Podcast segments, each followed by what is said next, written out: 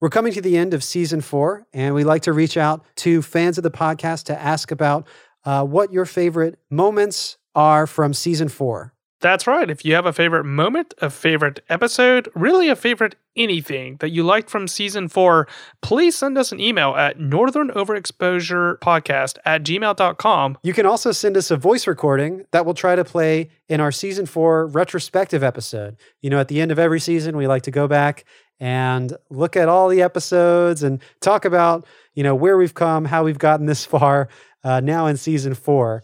So uh, we'd love to hear your thoughts on what your favorite moments were so we can sort of uh, play them back in our retrospective. The first 10 people who write to us or send us a voice recording will receive a postcard from us for free. So record your thoughts or write in. And once again, thank you for listening.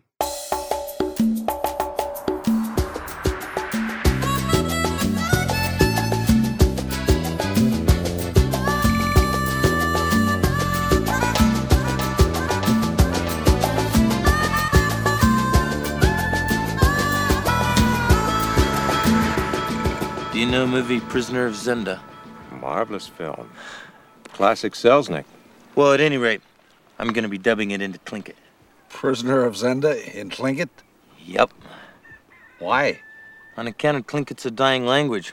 And I was thinking as how the only people that speak it now are a few old people such as yourself, and, well, after you're gone, then no one will.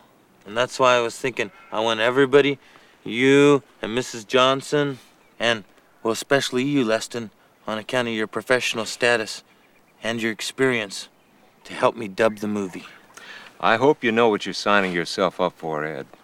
You know, dubbing is a really interesting process. I don't know if you know this, Lee, but uh, if you really want to match the dialogue exactly, it's reliant on two things. One is the screenwriter slash translator, and two, it's the actor themselves that are delivering the dialogue that the translator is doing right there.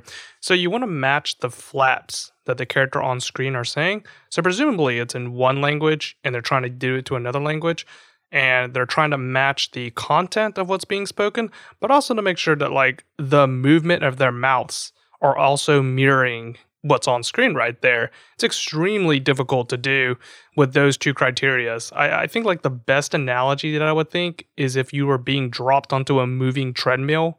So you're going from like zero to a hundred immediately because you're just seeing the scene right then and there. And then you're having to like keep pace with the treadmill as soon as you land. So yeah, it's just like all sorts of variables working right there. That's a great analogy. Um, yeah, I can't. It's not the same as just translating. You know, like sometimes you're when you're reading a translation, like a, a famous book written in another language, like Tolstoy or what's the um, Cervantes? Is that his name? Uh, Mm-hmm. Cervantes. there you go. Uh, you know, you want to find a good translation. You want to preserve the original uh, meaning of the language, but with dubbing, it's not just finding the best analog for what they're saying in one language and bringing it to a new language.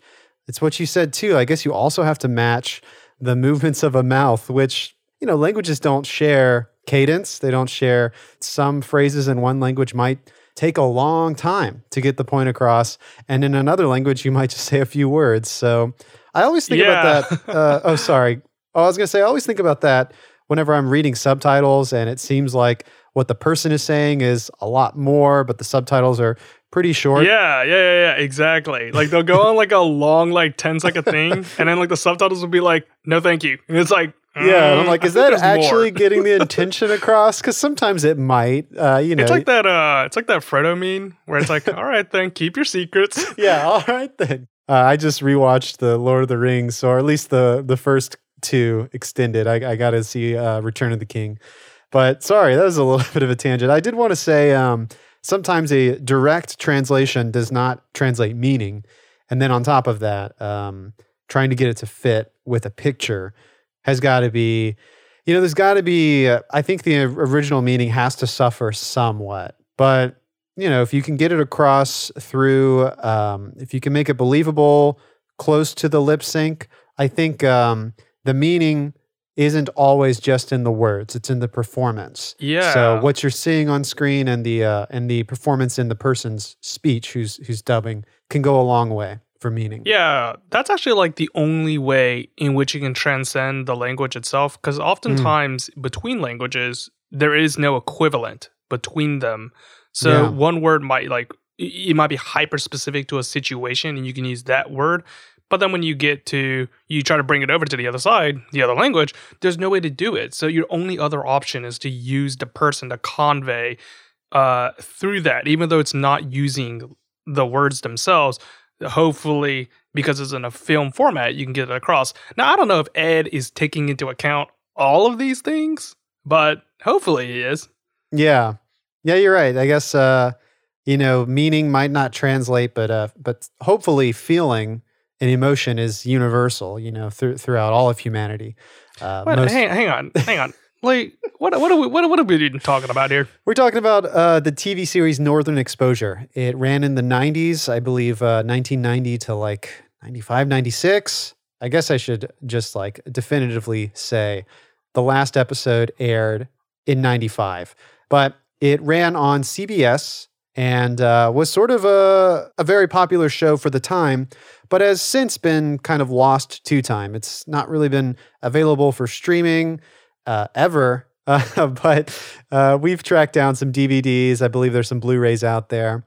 And uh, the mission statement of this podcast is well to overanalyze this show, Northern Exposure, but to also introduce it to a new audience. Every episode, we like to bring on a guest, someone who has never seen the show before, um, or sometimes never even heard of it, and uh, get their opinion on that episode out of context.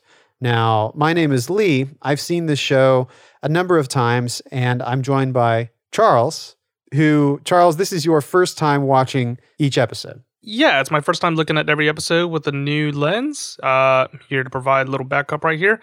And yeah, this episode, which is titled Sleeping with the Enemy, it was directed by Frank Prinzi. Prinzi? I'm not entirely too sure how to pronounce it. I'm sorry. And it's written by Mitchell Burgess and Robin Green. Yeah, Frank Prinzi, Pr- Prinzi, Prinzi, uh, the director, was the cinematographer for a number of episodes of Northern Exposure. And yeah, now I originally thought he shot every episode. That's obviously not true, as I found out. Um, but I'll try to point out if I notice which episodes he uh, sh- he shoots. I believe he shot the pilot episode. Actually, no, he did not. The first episode was shot by James Heyman. It says on IMDb. Well, Frank Prinzi's name pops up a lot in this series, at least as I've noticed, uh, but not every episode. Uh, Mitchell Burgess and um, Robin Green, they pop up a lot.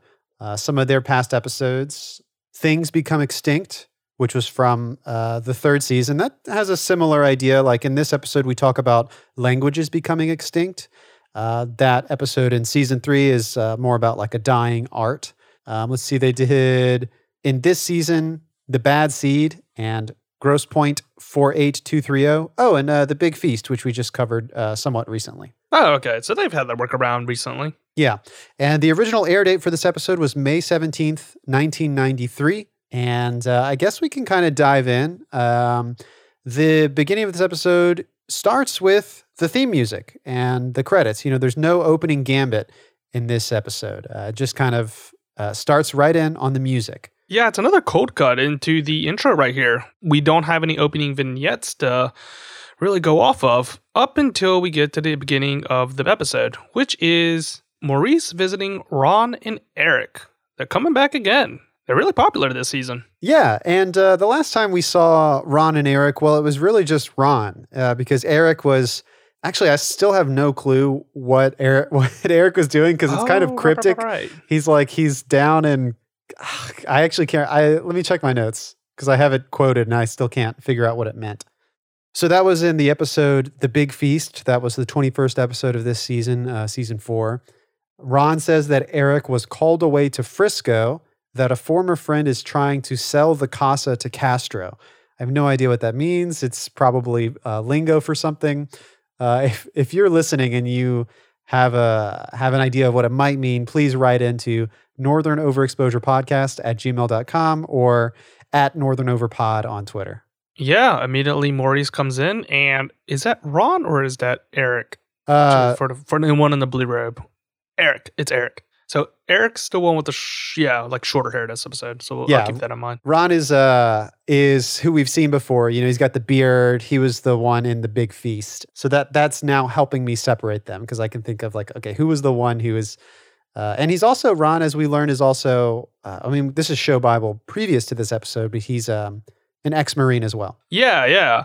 Maurice is coming in and he needs a favor. And it looks like initially Eric is kind of teasing Ron by saying that he had a change of heart about the Casablanca lilies. But no, it's actually something to do with his son's marriage, Maurice's son. Now, I guess we're going to the flower shop a little bit early right here. Welcome to the flower shop. No, Uh, First scene, yeah. Here's here's the strange thing on why they use Casablanca lilies. I don't think they actually knew the meaning of it in, uh, for flower language, so I'll cut them like a whole lot of slack. but Casablanca lilies are white lilies, which are also named Shira Yuri. So, along with the cherry blossom sakura flowers, they are super ubiquitous in Japan to mean lesbian or girl love relationships. And these relationships can be called Yuri, hence the last word, Shira Yuri. And while the white lily can mean long standing relationships between women, they can also mean a type of uh, relationship called Class S relationships. The Class S relationships in media feature female female relationships that are bound to a specific time period of adolescence, often within the isolation of an all girls school, before both women grow up and graduate to pursue heterosexual relationships. These relationships are framed as a phase, not true homosexual tendencies. The problem with these class relationships is that they're often repetitive with no actual development between characters. They're usually fetishized and they never commit to an actual overt romantic relationship. So, yeah, the white lilies are really, really big visual stand ins for that. And like any mention of that, your mind usually immediately go to those types of relationships, or at least the very least, you at least think of lesbian relationships. And you can kind of tie that in eh, between Ron and Eric in that they're both men that are in a homosexual relationship, but that never really comes up throughout the episode. That's not a strong point of the episode. They don't really talk about the relationship with, with each other or how, like, at the time it was taboo or anything like that. So it definitely threw me for a loop. But then I, I had to stop and think and be like, they probably just said Casablanca lilies just because it was like a pretty flower to them. Like they Yeah. probably weren't thinking about that. Yes. That extremely niche interpretation. yeah, just something exotic that they could uh, pull out. But um, but uh, if we had to put it like you're saying, you know, uh, what is it? Eh, Ron is saying, "Oh, I think uh, Maurice didn't appreciate our Casablanca lilies."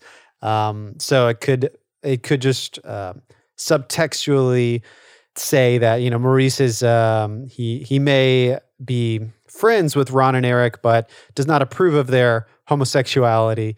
Um, whatever the case is, that's not really why Maurice is here. He seeks a translator because uh, Ron, as we discussed, uh, according to Show Bible, is an ex-marine, and he did uh, he served in uh, Korea. I think he said the DMZ. I Mhm. think it, well, that's what he says in this episode. He was he was in the DMZ, and uh, turns out he picked up a lot of Korean. He can, as we see in this episode, he's like a really good speaker. He, he's a great translator as well. So Maurice needs a translator because uh, recurring character Duk Won.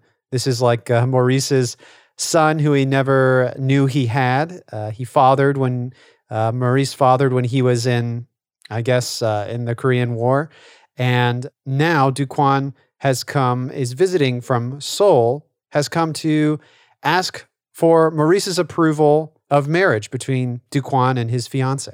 That brings us to the next scene, which is Shelly and the Brick bringing out some orders for some customers right there. And she meets up with Maggie in what is her only scene this episode, I want to say. Oh, Maggie's only yeah, Maggie's only scene. Yeah, I think you might be right. I don't think she's in very much of this episode. Yeah. Well, the conversation between the two is just jargon about pregnancy. Shelly's really excited that she's gotten all these catalogs and magazines that's telling her how to survive pregnancy. She's telling Maggie, like, oh, you got to lock down someone. Like, I know that you don't have anyone in your life right now, but you got to go for the pregger's gig.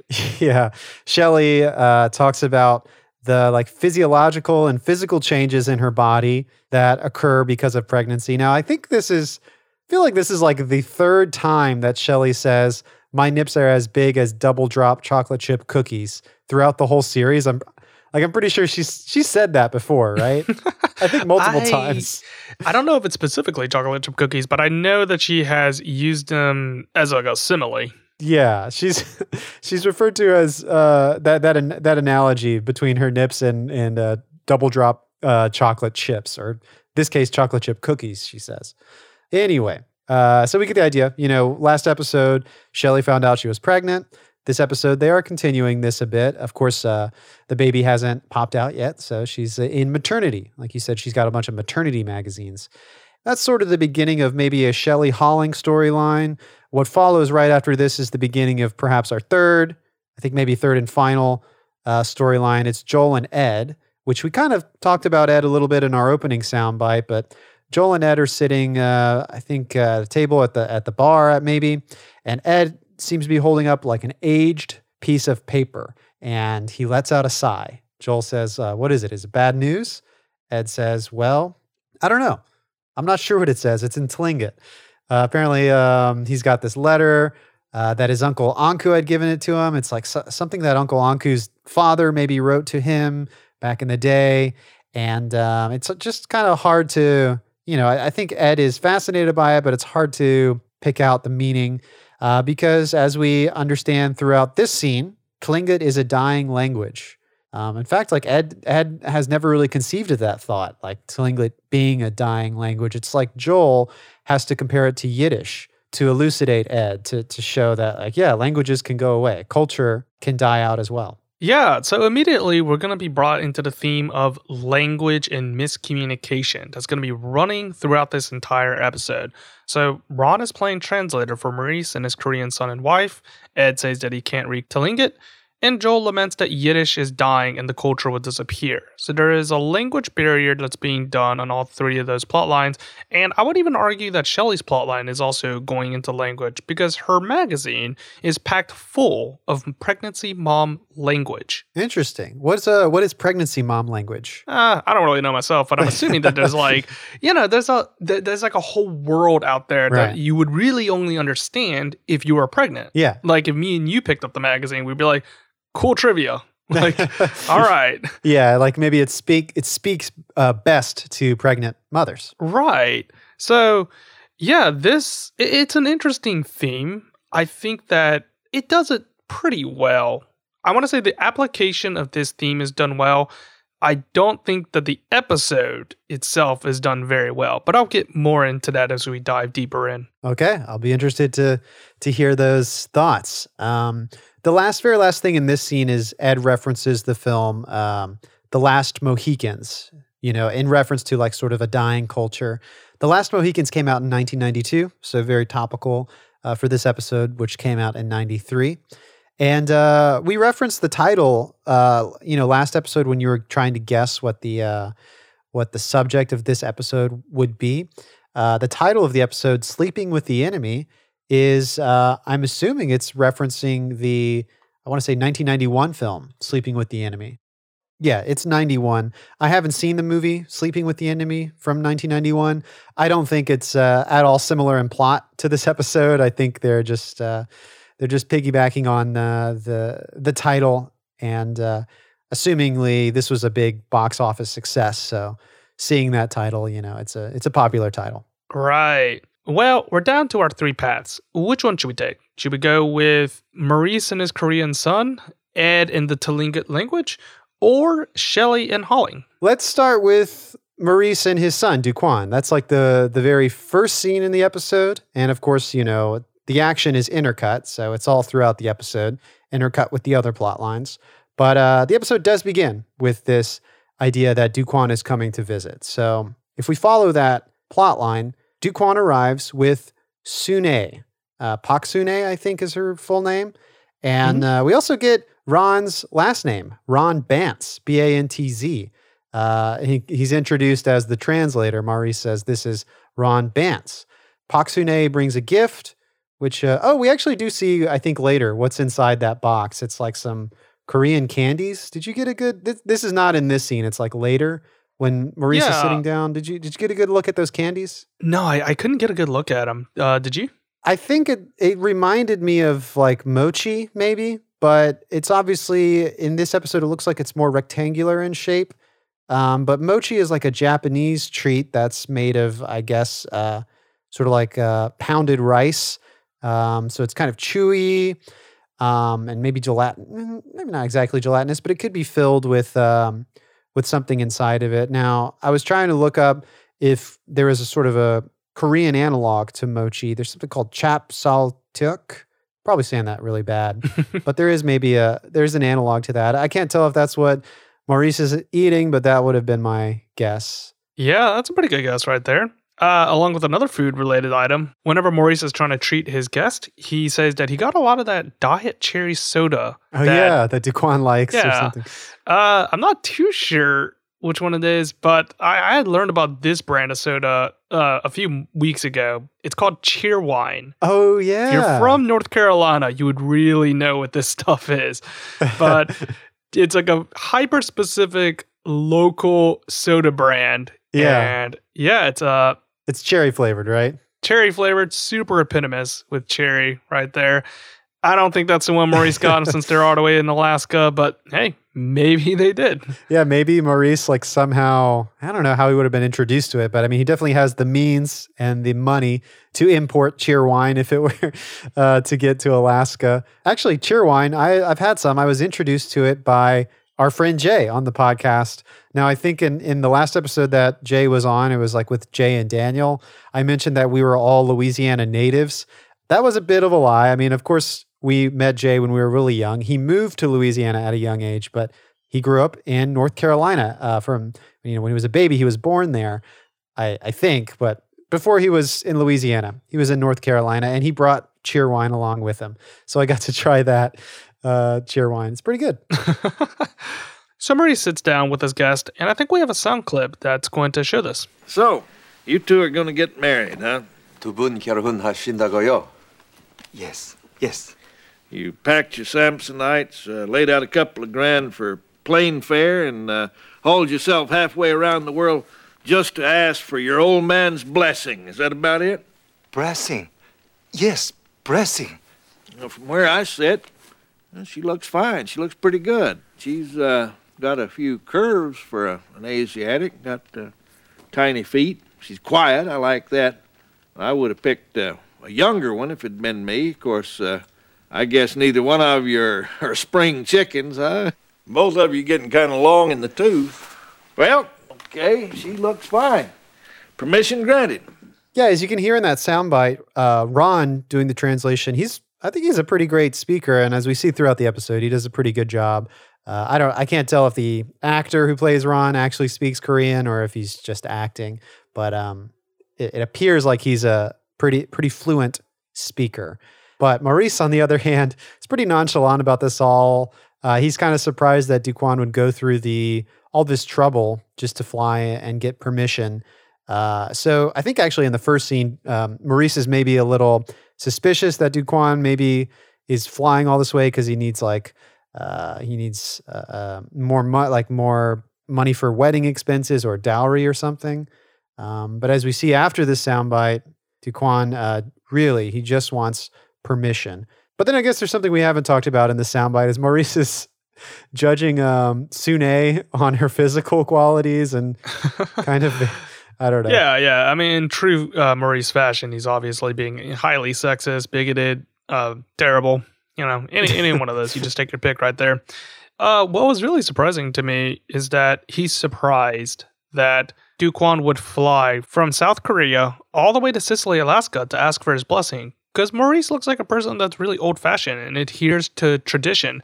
So he took a really cynical view and said, like, oh, he's only here to like ask for more money. But later in the episode, he starts harping about, you know, sticking with your principles, being true to your values right there, which would go hand in hand of saying respecting your traditions. But yeah, maybe, you know, you can have two different schools of thought coincide within your mind. So he's got that, and he's also super jaded.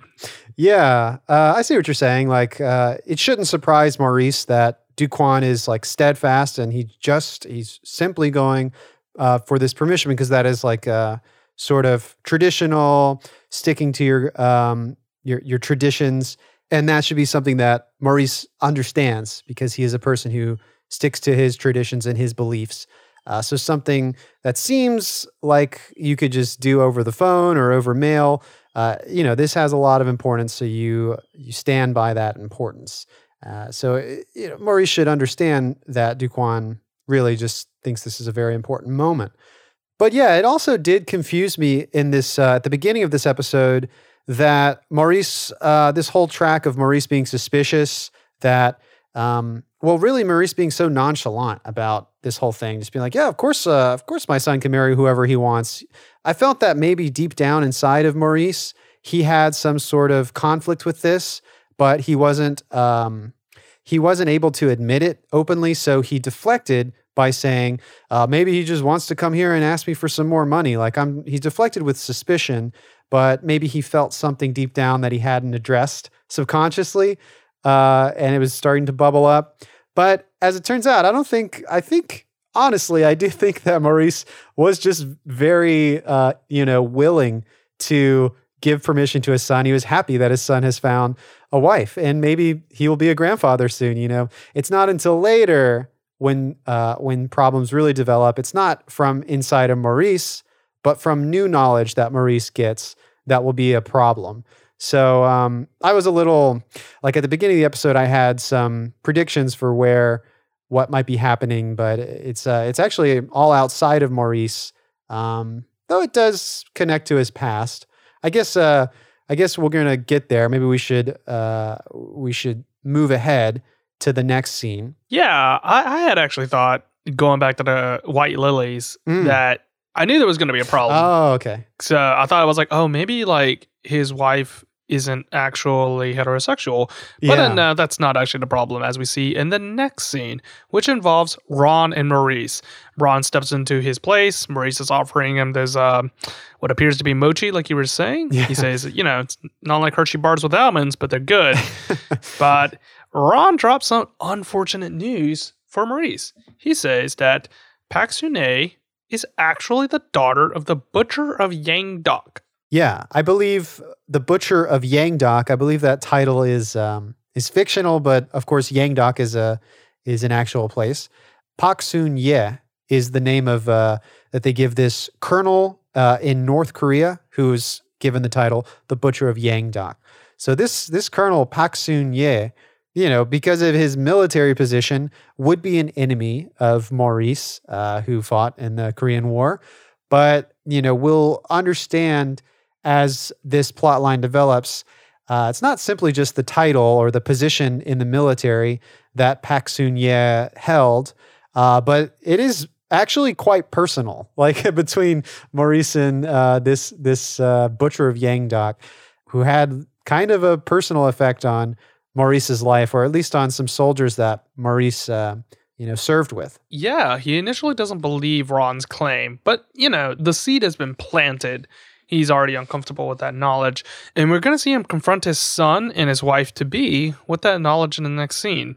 So, in this scene, Maurice is wearing like a traditional dressing from South Korea right there. Uh, they even got like a little table set up that they're going to kneel down on instead of sitting in chairs. They're going to be drinking soju, which is a traditional liquor in South Korea. It's uh, usually made of rice, wheat, barley, or potatoes.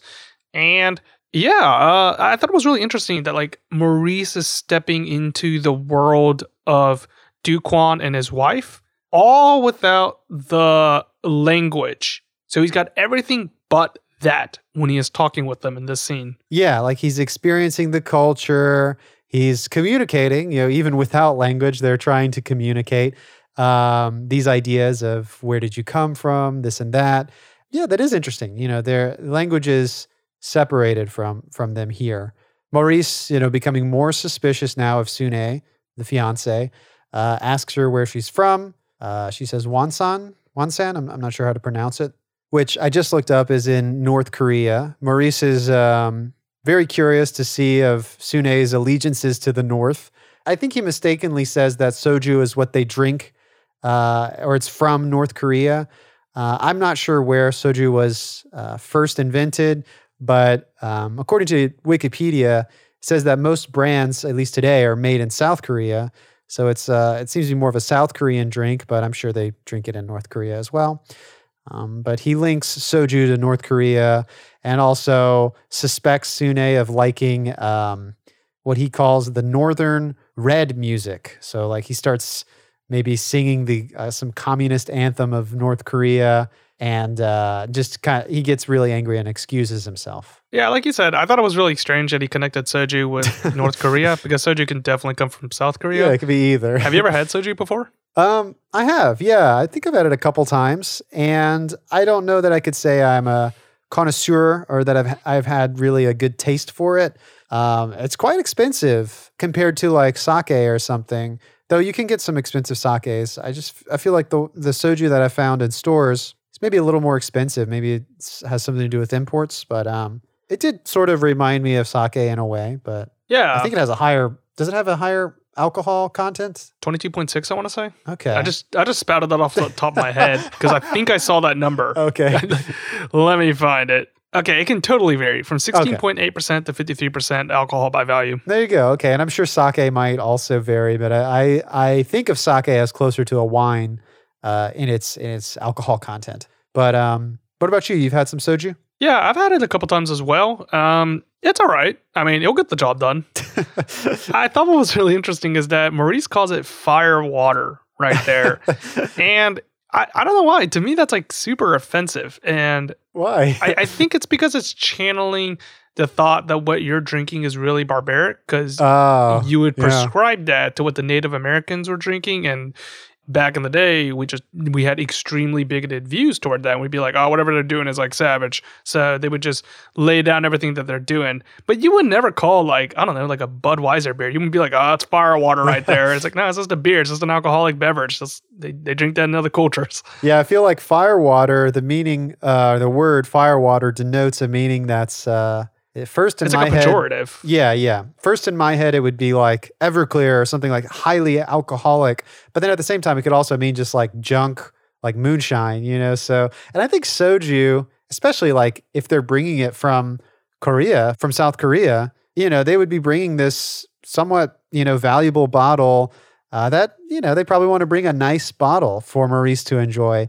So, yeah, that is kind of offensive that he would just write off this gift uh, this preparation of soju as uh, you know what I said as like a moonshine or just some junk that you drink to to get you buzzed. Yeah, you would never call like a Scotch whiskey firewater. Like it just wouldn't happen. Even though like there are some really crappy like three dollar ones from gas stations.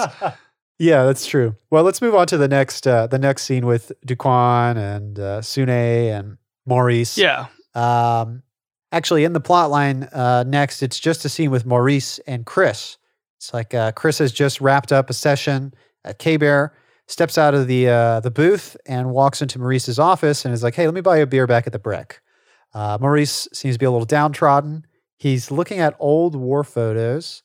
I think he says like from 1951. It's like a photo of him and all of the soldiers, his buddies that he served with, and um, he mentions a specific one. I think Woody is what he calls him. It's like one of one of the best soldiers he served with. Woody's plane went down, um, and he broke his leg, and he was, I believe, he was captured as a POW, and uh, he had to march something like 27 miles on one leg. But at a certain point, he just couldn't keep up, obviously because he's got a broken leg. So they shot him. They killed him. We learn in this scene that Duk Won's fiance, Sune, of course, is the daughter of uh, this butcher of Yangdok, Pak Sun Ye, I believe, was the commandant of a POW camp. Uh, he was apparently a master of physical and psychological torture, uh, but this was the person who tortured and imprisoned uh, American soldiers and Maurice's friends. It's a very tricky feeling, I guess, that Maurice is going through. And we're going to really be able to dive into that because there's a lot of scenes, or there's a few more scenes coming up where he's struggling. But um, we expect Chris to offer some philosophical insight here. But Chris really, I don't think Chris can help much. He says it's pretty heavy. And Chris, I think, has to excuse himself anyway. I don't. I don't think Chris has much to offer. Yeah, Chris doesn't really give him much to land on right here, and that scene only really it's just like exposition scene to show like, uh, let me explain why I don't, you know, I don't like this man right here.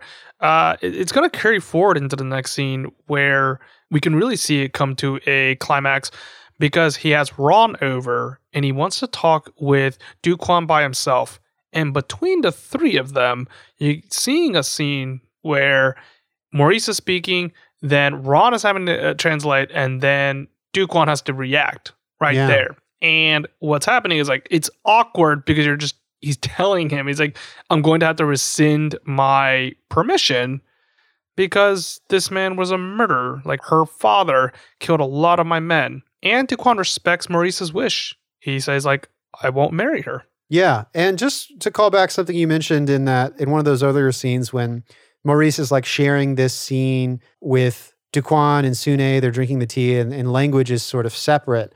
Um, obviously, there's translation going on in this scene, but if you just remove all the the the language and just look at the way the actors are performing, like you're saying, like how each uh, character has to do their own uh, bit in this scene. Uh, Ron is very solemn when he's translating. And we'll find out if we haven't. I, I didn't really glean it until a bit later, but Ron equally has a strong distaste for Sune's father. And in fact, will congratulate uh, Maurice later, saying, like, you did the right thing, rescinding the offer of marriage. I, I expected Ron to be maybe a little more empathetic with Duk Won, but uh, but it, it's in this scene where Maurice, even though he's rescinding the permission, we can see in his performance uh, and in some of his words, maybe I can't remember if he says it in this scene that it's like, you know, basically it breaks my heart that I have to do this. I don't want to like crush your hopes and dreams and your happiness, but uh, I got to rescind the offer. And then, of course, Duk Won having his hopes and dreams crushed, but also having to show respect to his father. So if you were to watch the scene on mute, you could still get a lot just from the the emotions going on for each separate character. Right. What was really interesting to me in the scene is that Maurice says that he would hate to go back on his word, but he has to rescind the offer. Hmm. So already he's going back uh, on these principles that he's going to talk about in the very next scene. But you said something really interesting. Ron was the one saying, like, oh, you did the right thing. Yeah. You would think that they would share the same values. Like, Ron is also of the opinion that Maurice should not give his blessing because, you know, it's just not something that uh, a Marine should do.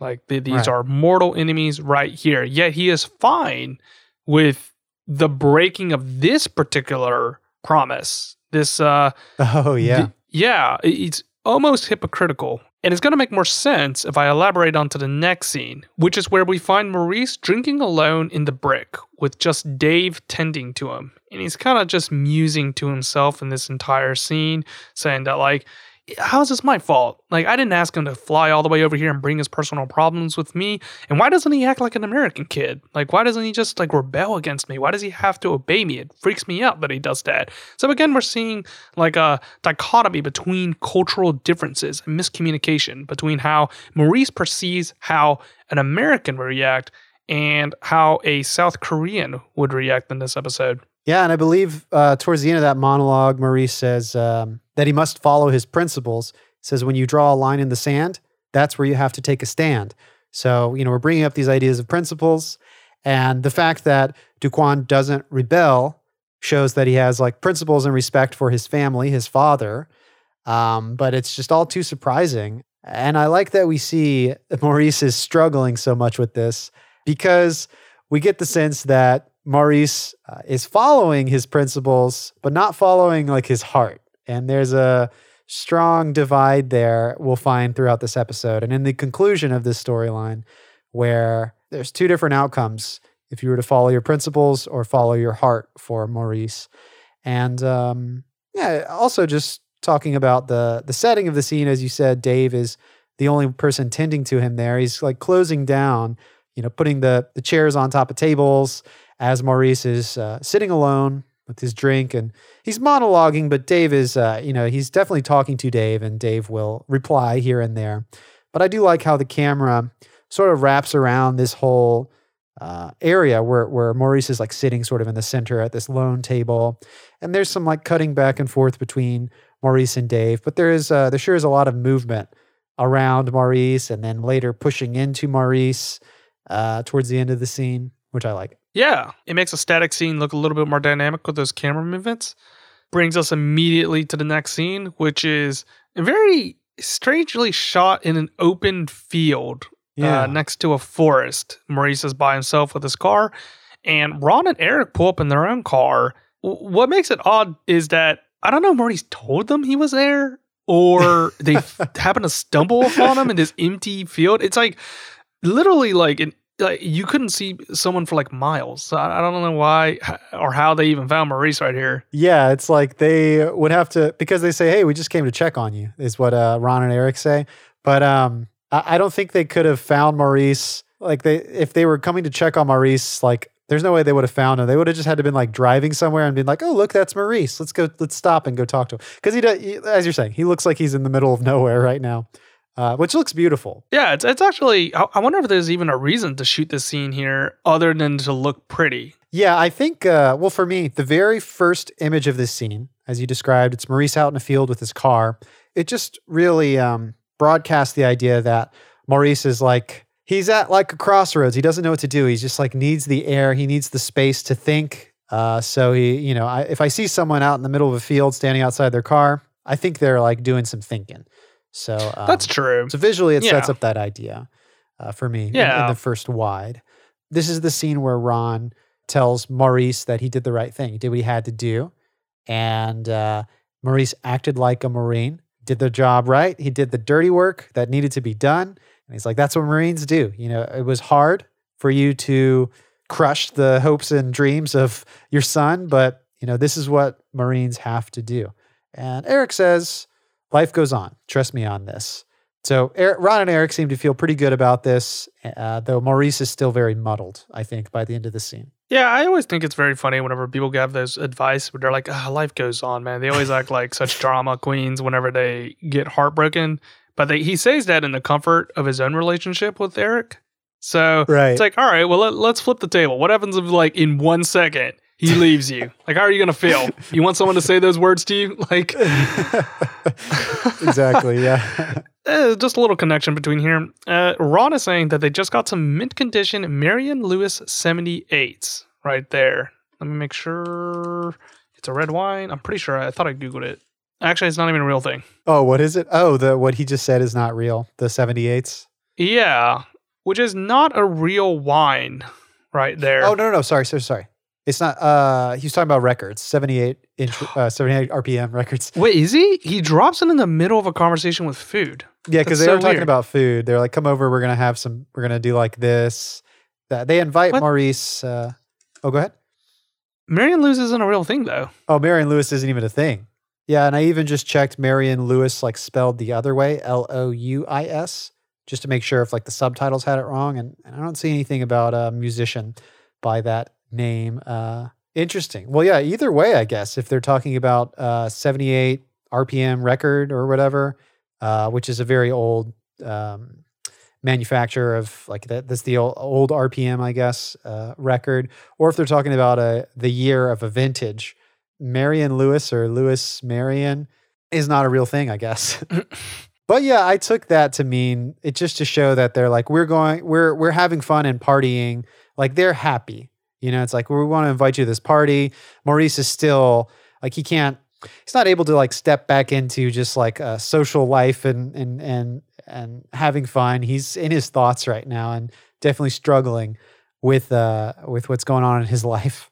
But okay, the next time we see Maurice is, I want to say, with uh, uh, when Duk Won and Sune are leaving, right? Yeah, he's here to send them off before they leave. And this is where he finally gives in and gives them his permission. He says that even though he feels that it is immoral and weak, he is going to allow them to marry, which I, I'm not like entirely too sure if, if that's like the right words to characterize this because it's not like she personally went and psychologically and physically tortured his men. I get that they're related by blood, but she has no bearing on that whatsoever. I don't see how this is like immoral. I can kind of understand his justification for weak because he's confining himself to his own values and not living up to them. Sure, that's your own standards that you're setting up. And if you fail to live up to them, you can call yourself quote unquote weak. But immoral is like, I, I don't see how this is. Maybe it's a immoral in his words also. You know, there's something I, I just realized. I don't think this episode necessarily answers a big question. It, it does solve the problem by looking at it in another way. You know, Maurice decides with his heart, I would say, that he chooses his son, uh, not just his son, but these this young couple. He wants them to be happy over the conflicts of his past, Maurice's past, like with uh, with this um, Korean leader. But one of the real conundrums and dilemmas of this episode, I think, is really big.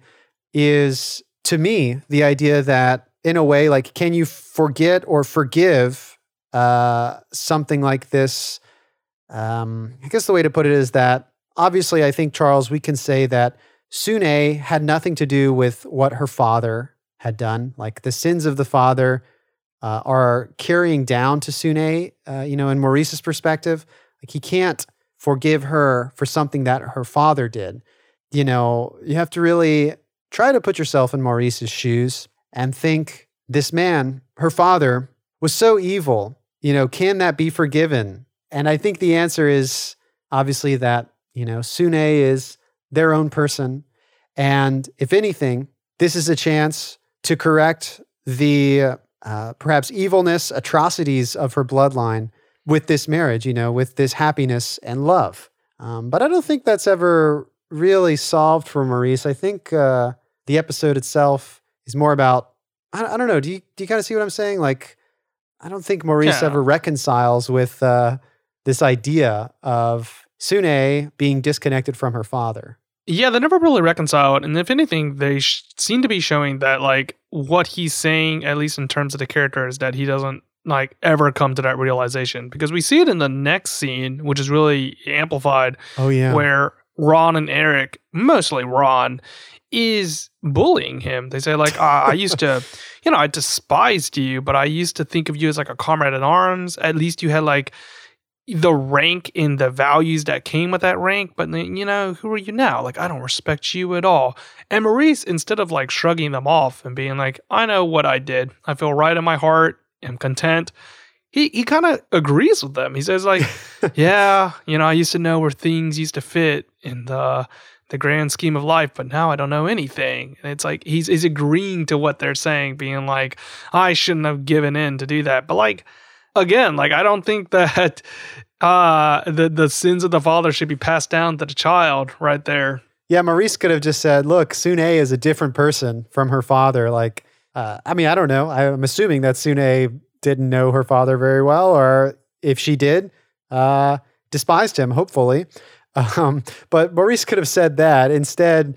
Uh, it just seems that Maurice is like, um, "I've decided to uh, to follow my heart, even if it outweighs my principles." You know, which is also a great lesson.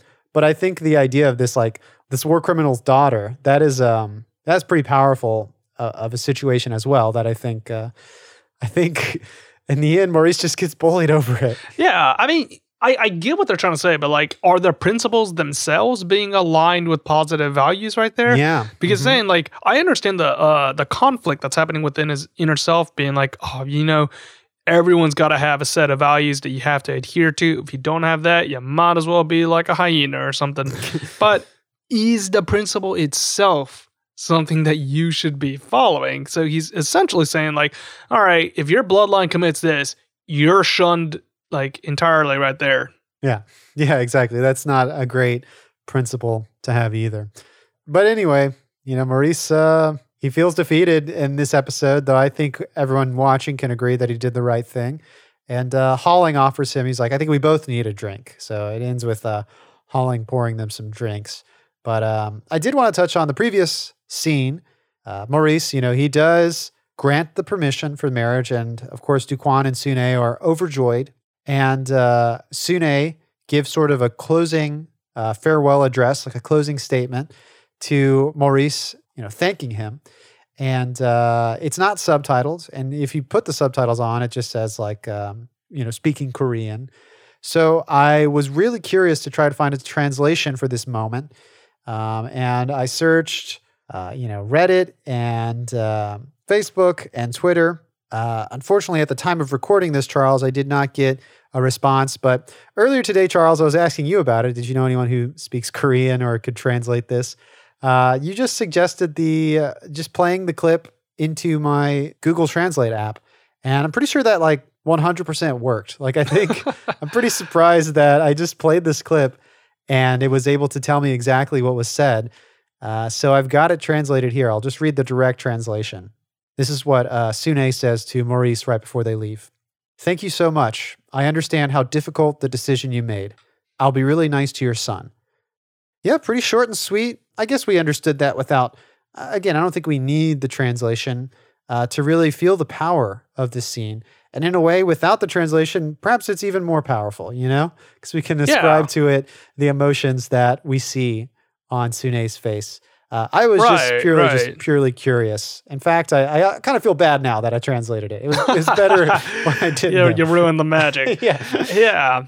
Well, it is a sweet resolution in that they are able to transcend the barriers that language and culture are placing upon these two individuals. Yeah. And Maurice is able to come to the other side of it. But like I'm still not a fan of how this plot line ended in this manner. Yeah. Uh, That's why I have kind of a negative outlook onto this, but that's not like the only plot line that I'm also disappointed in. Uh, it's not like I'm majorly disappointed. I just think that uh, maybe it could have resolved itself in a different manner. But in a way, that's the that's the ending for Maurice and Duk Won. Yeah, I guess I can agree with you that perhaps it might be an unsatisfactory ending. Uh, I do th- really enjoy the emotions and feelings Maurice and Duk Won and Sune, Ron and Eric. I really do like this plot line a lot. I guess the way it resolved, we've already talked about it, how it's kind of a little strange that it leaves one of the biggest problems unanswered, or perhaps like comes at it at a in a different angle. And Maurice is like a, a loser for some reason in the end, where we feel like he he may have won uh, or made the right choice. Yeah, it, the ending, eh. But plotline overall, I, th- I I think I really enjoyed. But um, let's see the other plot line that you think maybe terminates improperly or not in the best way.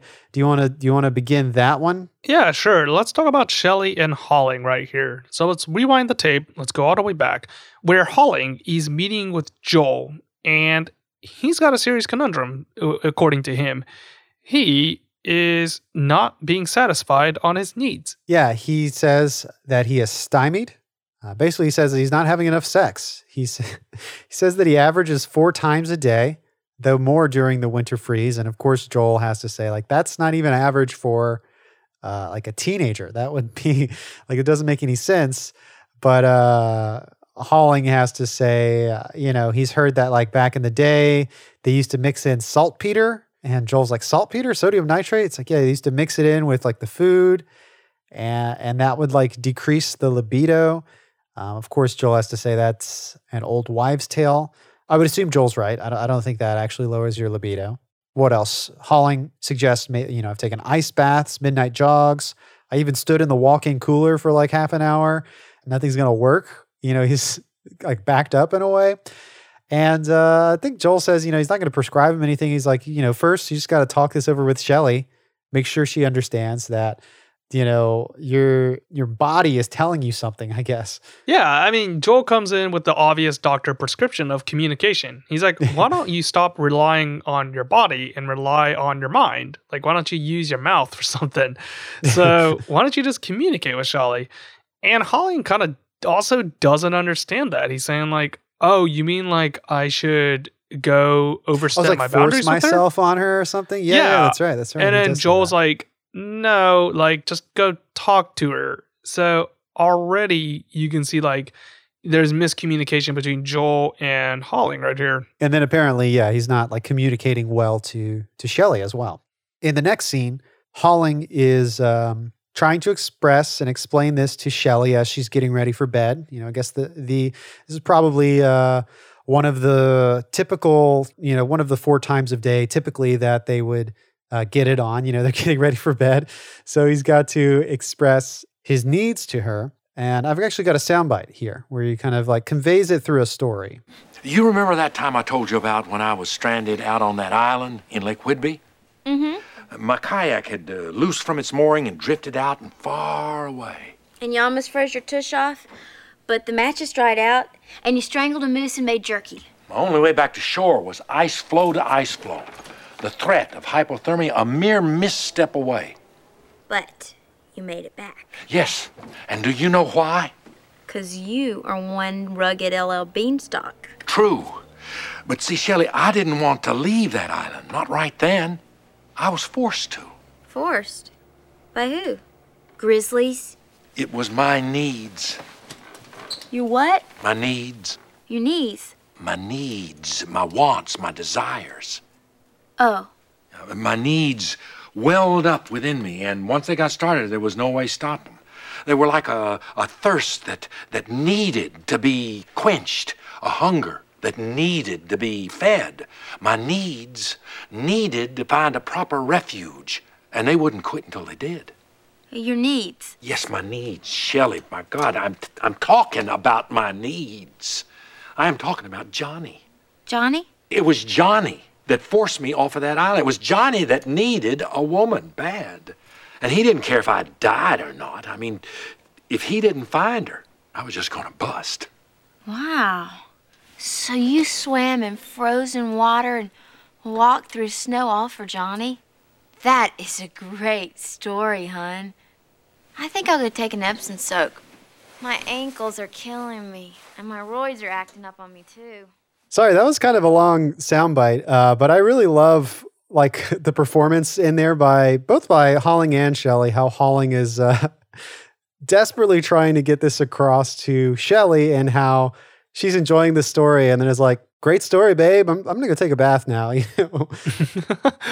yeah, once again, we can see that they're not really connecting with each other. They're not seeing like Shelly can't understand the moral of the story right there, uh, and Holling is failing to translate this story into a theme to her. yeah, Yeah, I, I think the scene just demonstrates that like Holling is just an individual that has a very high libido.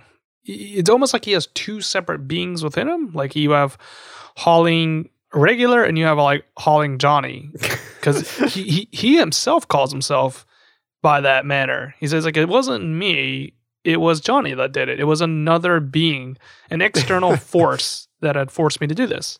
I yeah, I was gonna say I love how Holling was when he's telling the story is like, you know, I would have loved to stay on that island. Like I didn't want to leave the island, like I needed to.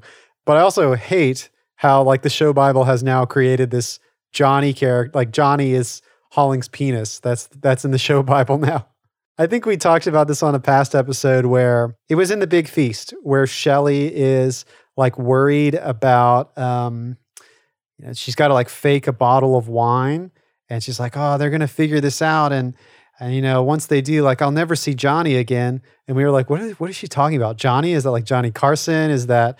I think it might have been Jay who brought this up, but later, um, JC wrote to us in saying that the Johnny that they're referring to there is Holling's penis, which obviously at this point that's show Bible, so that's got to be what she was talking about. I don't, yeah, we should have connected that because that definitely is like a common term for it. Um, but yeah, th- that's the term that they're going to keep using. Apparently, like it's it's not going away.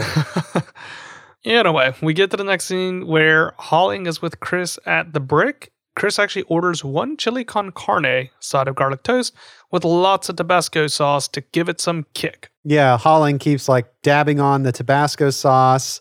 Uh, probably a little uh, too much. Holling is like a bit over attentive at work, and Chris can can see this.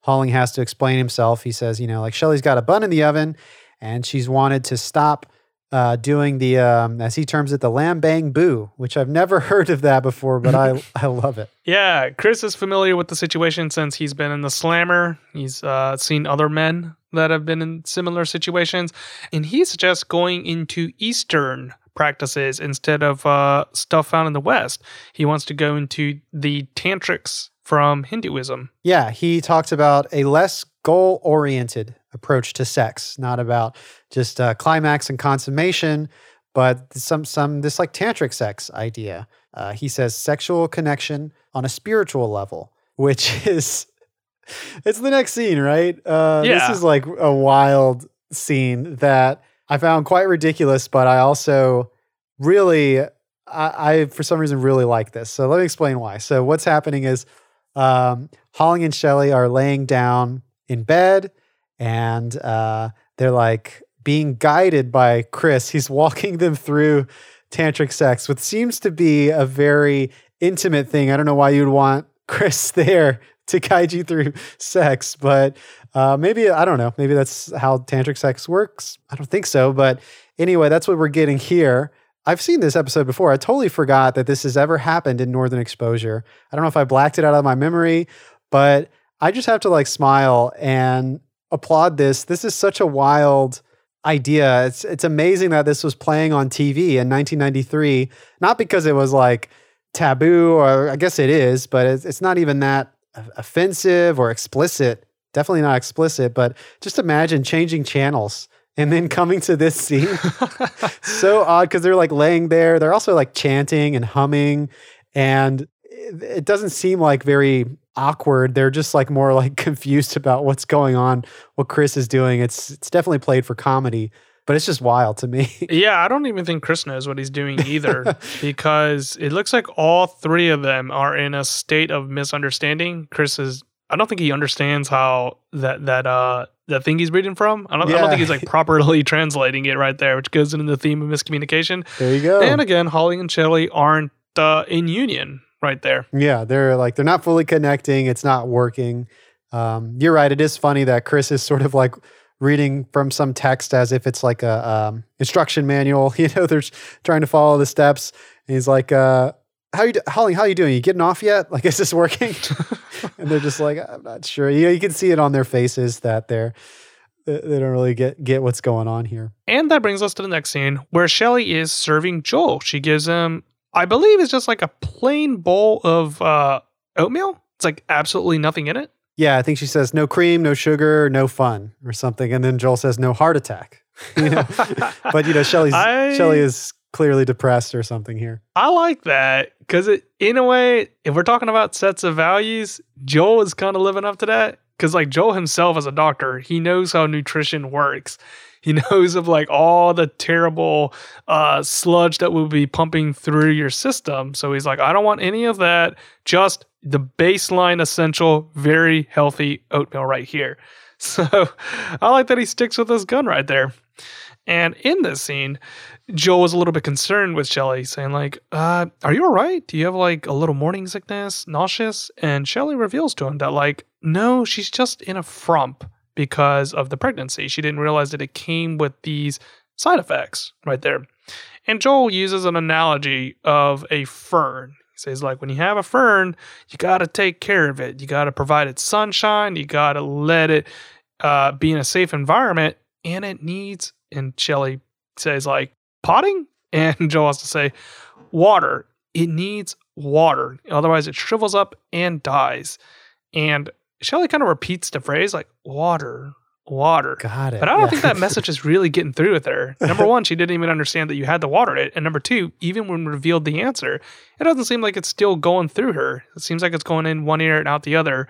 Again, showcasing that like maybe she doesn't truly understand what Joel is saying. Well, uh, I don't know if I agree, but I real fast. Um, the side effects that Shelly is um, concerned about is that her sexuality is is um, dormant, as Joel puts it. It's like, yeah, you know, um, you feel like you know your sexuality is dormant, and he has to bring up the fern analogy. And uh, I think she does understand. I think uh, what Joel is obviously saying here is um, that sex doesn't have to always be a craving. You know, Shelly doesn't crave sex right now, but uh, sometimes it maybe perhaps is like watering a plant, like maintenance. Like you have to do it to maintain a healthy relationship. Um, and I, you know, I don't know. I'm not a sex counselor or a marriage counselor, but uh, I think perhaps this is some good advice. At least it would uh, please Holling. You know, if he's really so backed up. Uh, you know, I don't know the I don't know the proper solution of what should happen here, but uh, regardless, I, I don't know. I do think that Shelly hopefully gets the analogy. Like I'm, I'm starting to starting to backtrack and be like, did did she not get it? uh, but I think she understands. I, at least I understood. At least I think the audience gets it that water here is meant to be sex. Yeah, we as audience members can understand that, but I was just going with the theme of like everyone misunderstanding everyone in this episode. so like maybe that was something that was done right there. Uh because to strengthen my argument, their plotline ends essentially right that's here. right. We see it one more time where we had discussed Maurice being at the bar and Holling saying like, you know, we could both use a drink right here. But we don't really see a true resolution between them. We don't know if Shelly actually went ahead with the advice and decided to help Holling. Yeah, I think uh, from the ending where Holling's like, we could both use a drink, it might suggest that Holling still hasn't gotten sexual satisfaction. Um, but yeah, I don't know. I think that I think you could totally read it that way, as if like maybe Shelly still is lost in translation here, or lost in communication, miscommunication. But I don't know. I think uh, a more pleasing ending, which also I have to submit, maybe is uh, just my own interpretation, and it might not actually be like what is actually happening. But uh, w- what satisfies me about an ending here is that hopefully Shelly does understand this analogy, uh, because otherwise it's just uh, it's just a happy ending for Joel. Like he's got this great analogy that doesn't help Shelly or Holling if uh, if they can't communicate it, which is uh, which is what you're pointing out. Yeah. So once again, I think the application of the theme is doing all right. Two sides not able to see the same thing. But I, I do wish they would have had a more concrete resolution, unless that was the point of it, was to leave us, the audience member, as leaving us in a state of ambiguity. Yeah, like at least I, I think you're right. At least if this was supposed to have a pleasing ending for Shelly and Holling, like we should have seen one more scene with them together. All right, that brings us to the final plot line, which is involving Ed and Leston. So, coming from the sound clip we posted at the beginning of the episode, Ed is approaching Leston and his friends playing checkers. Ed has an idea. He wants to do the movie Prisoner of Zenda in Tlingit. He wants to do a full on dubbing with it with the assistance of all of those playing checkers and more. Yeah, it's just as we heard in the opening soundbite, except uh, we get a little bit more about this Leston character. Uh, I think the character's name is Leston Havens. It's played by uh, the actor Ned Romero. Uh, apparently, he was, you know, a famous actor back in the day, or oh, sorry, not famous, but he was an actor back in the day and starred in a lot of westerns. This is how Ed gets the idea of getting him because he says, obviously, from that soundbite, he says you're your sort of professional background, but also just all these uh, elders of the tribe who are kind of the only people who know how to speak Tlingit. So they'll be um, a great cast for this dubbing. Uh, I wanted to point out Prisoner of Zenda. There's a lot of different versions of this uh, as a movie, and I believe the one they're uh, that they're dubbing is the the version from 1937 because uh, Leston mentions, oh yeah, I love that film. It's a marvelous film, classic Selznick. David O. Selznick was the producer of this uh, Prisoner of Zenda from 1937, but he's also a very famous producer known for, uh, probably most known for winning the Academy Award uh, for Best Picture with Gone with the Wind. He produced Gone with the Wind. Uh, he produced A Star is Born, Rebecca. Uh, let's see, A Tale of Two Cities, David Copperfield. Just some some lists of films that he produced that were um, nominated or won awards. So a very prolific producer. Okay, so we got some heavy hitters in his repertoire right there. Yeah, I think it's cool that Ed is trying to preserve Tlingit. And I'd just like to point out that Ed has tried a number of times to immortalize and catalog things through film. We talked about uh, Things Become Extinct, which was also written by the same writers of this episode, Mitchell Burgess and Robin Green, where he's trying to preserve this ancient art of, I believe it's duck flutes, right? He's like someone who uh, handcrafts these duck flutes. Uh, So he's making a documentary to uh, showcase this dying art. And then uh, I can recall another episode with Mike Monroe where Ed thinks he's going to preserve or save the world or or, or do this uh, some, something by like cataloging every fruit and plant that Mike grows. Like they're, you know, it's it's like Mike is like showing a tomato that he's grown to the camera. Yeah, it seems that Ed has an idea of wanting to preserve a snapshot of his time in Cicely. We can see it in that documentary series that he was making of the town, where he was just going through it Oh, and yeah, just seeing too. everyday, ordinary life right here. Ed has a strong cultural tie to where he came from. Right, right. And uh, also in this scene, we uh, get sort of a, a forewarning from Leston. He says, uh, you know, like loop lines, looping lines, like re recording, overdubbing dialogue can be very challenging and unforgiving. He, he mentions a movie called Cheyenne Autumn, uh, which is a real movie. He says Carroll Baker, one of the stars, turned into a sack of tears. I guess, you know, they don't go into it too much, but the idea is you have to like keep re recording and re recording. And we talked about it up front, Charles, how difficult it is. You said you related it to like falling onto a moving treadmill. Uh, it could be a real workout, a real challenge. But Ed says, you know, that's why I wanted your help because you're like an old pro. And Leston says, you're right. So maybe this will work out but maybe there will be some problems. well, there's going to be some problems because we're going to cut to the next scene where Ed's got everything set up. He's got the audio equipment, he's got the people on the table with the script, and he's got a little TV screen showing what's happening. So they're dubbing over exactly what's happening on the scene. And in this particular scene, Ed is saying, like, all right, everyone else, you guys take a look at the other pages, get prepared for the next scene. Leston, I got one more thing for you. We got like a scene with just you coming off the balcony with this princess character. And we're to work together. We're going to see how well we can nail this scene. The scene plays out, and Leston is, even without us understanding the words of Tlingit, we as an audience member can feel the phonetic sounds of uh, impatience and frustration that's coming from Leston, even though we don't know what he's saying.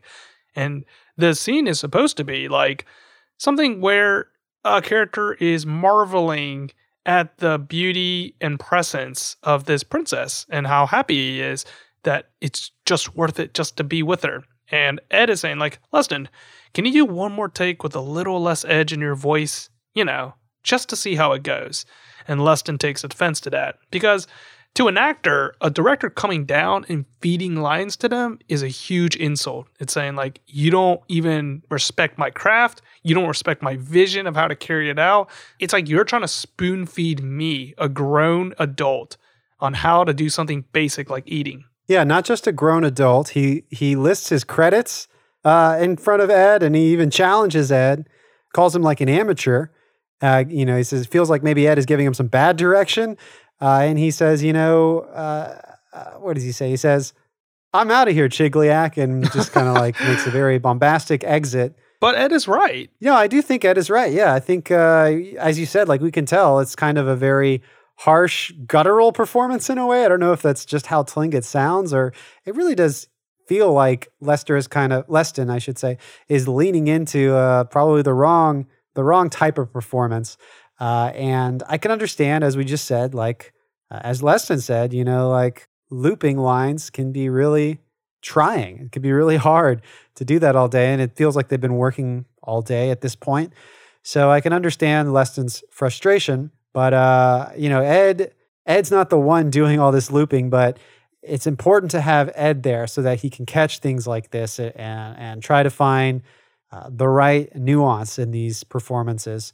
But I guess to play devil's advocate, there is a bit of give and take. You know, like there's you got to let the actors perform, uh, and you can only do so much to try to guide them.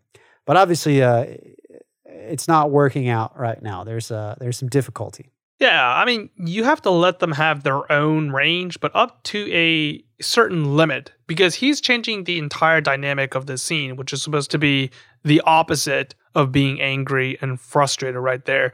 Like the point of dubbing is not to create your own piece of art. Like if you were trying to direct a movie based on a book or vice versa, those I understand because you're trying to adapt something into a totally different medium. It's done by a different person as well.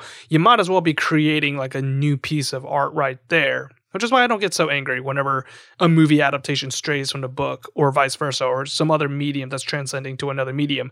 But in this particular case with dubbing, you are trying to preserve the original intent eh, however way you can, as close as possible right here. You know, we talked about the difficulties of it before, but it really is, now that I think about it, like something that's really unique because whenever you're creating it for the first time, let's say it was being made in English and you're, just, you're the one creating it for the first time, you have full creative control of how you want this scene to go. If you want it to be done, done this way, you can, I guess. Like as long as the director goes along with you. So then you just record your lines and then they put it into the character's mouth. Bada bing, bada boom. That's how the scene is. But if you're dubbing it, you're like looking at a mirror of a mirror, and Yeah. you gotta follow along really well right there. So I think Ed is like entirely in the right where he's saying like, no, preservation of the original meaning, just like the preservation of the language of Tlingit, is very precise, and you should keep with the original flavor. Yeah, exactly. I think you said that very well. I think, yeah, you've got to, eh, there's not really wiggle room for your own interpretation or your own performance. You really want to try to do justice to the work there. You're just trying to, to revitalize or, you know, to translate what you saw uh, as um, directly as possible. Now, there is, this is completely different, but there is overdubbing that happens sometimes in films where the intent is replaced. Like maybe there is a performance that was given, and the director or whoever, producers, don't like the way they said this or the feeling they had behind it. So they will ask the actor to kind of redo it. And uh, sometimes it works.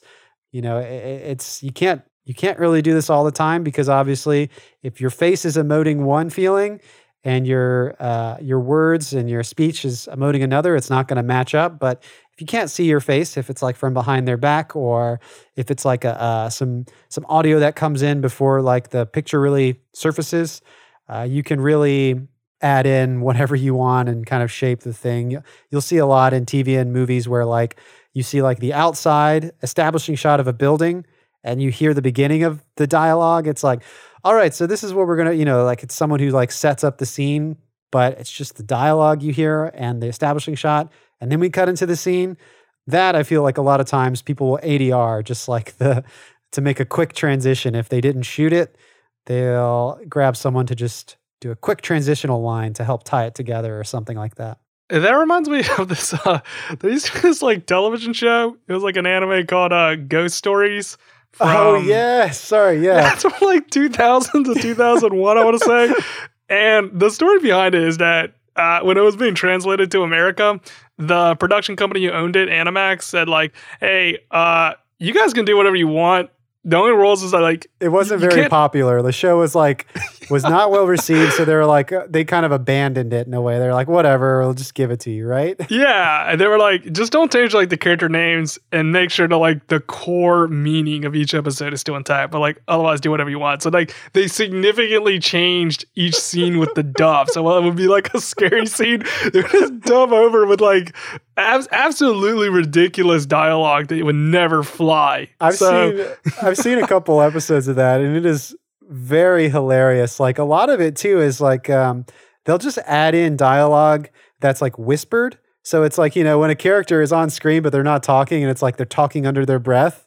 Uh, so they just add in complete lines that have nothing to do with like what they're saying, but just a lot of like sexual jokes and just like running jokes where it's like that clearly couldn't be what the show is about. Like they're like really overriding whatever is happening, and it's just very playful in how they're kind of steering this this ship of a show like all off course with with their overdubs. It's hilarious. All right, that brings us to a scene with Joel and Ed. Joel's not getting a lot of focus in this episode, but this particular scene was really well done with Joel, in my opinion. So Ed sneaks in, kind of surprises them, which is uh, very funny because I think just last episode or like two episodes ago, he was very, very respectful on the door. He knew where like boundaries came in and like how to knock on them, but not in this episode. He just barges in. He's like, "Hey, Joel, I just wanted to ask you a question." yeah. Yeah, I really like this scene too. And and I think it's really an interesting uh, quandary that an artist finds themselves in. Uh, let me play the soundbite and we can discuss. Okay, now, if you're gonna do a thing, then you should do it right or not at all, right? Well, yeah, that's what they say anyway. Okay, now on the other hand, if you don't do a thing just because you don't want to not do it right, well, then it just doesn't get done, right? Well, I suppose. Here we go. Yeah, I think it's a very interesting quandary. And albeit Ed is not doing the Uh, he's not, not not communicating in the best way. It's kind of hard to follow his train of thought. But the idea, essentially, is sort of the problem of perfectionism. You know, it's like if you're if you endeavor to do this work of art, you should give it your best and make it the best it can be. However, if you can't get your best, does that mean you just need to abandon that project? If you if you are always such a perfectionist, you know, perhaps you'll never finish anything. Yeah, I guess this is where deadlines come in. it's uh, always like the Yeah. bane and or the solution to an artist's dilemma right there. Uh, it doesn't seem like Ed is operating on that. Uh, that reminded me of an expression from uh, Parks and Recreation. I think one of the characters, uh, Ron Swanson, had said like, "Don't half-ass two things, whole-ass one thing." yeah, that's a good way to put it. Uh, you know, and it's specifically for Ed here is this prisoner of Zenda dilemma. You know, uh, should he just let Leston do whatever he wants and at least have the film and Tlingit? Like, if it's about the language, maybe I should just let that happen. But you know, I think the real solution would be to make this dub enjoyable so that people would actually watch it. You know, if it's like such a bad dub. Yeah, yeah. It's uh, kind of an elegant solution that he comes with. So, all the things that I was saying before, I'm still standing by it. But if your direction of your vision as an artist is leaning toward this direction, then what Ed is doing is going to be correct. So, what Ed does is that he decides to kind of compromise with Leston. And he compromises because he hears a story from Joel about his uncle Stanley and how he would used to tell the story about Pocahontas, but he would transcribe it using Yiddish terms and terminologies and uh, the way that they approach life. So, Pocahontas, originally a tale involving Native Americans and the Europeans that came over, was now being changed. Almost like, not entirely, but like some of the context was being changed a little bit by implementing Yiddish terminologies.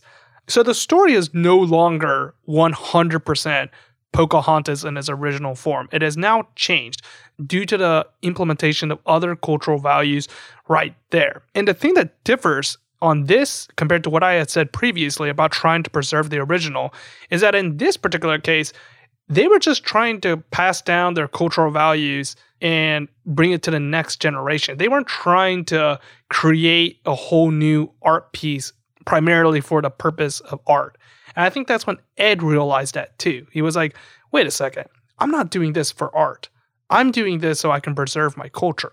Yeah. So, with that in mind, I have a little bit more leeway. Like, I don't have to adhere strictly to a 100% interpretation of the original. I can use a little bit of Tlingit along with Prisoner of Zenda's original stuff and merge it together to create a new thing and then pass that on. Yeah, it's like perhaps I shouldn't be such a perfectionist and I should really align myself with like what my core value, my core goal for this whole endeavor was to preserve Tlingit. So I'm going to do my best to put that first perhaps or or at least make some compromises. Um, but I love this story, the Yiddish Pocahontas, which we hear as uh, Pokayenta. Pokayenta is like the Yiddish form of Pocahontas, and her brother uh, Geronovitz, because it's supposed to be Geronimo or something.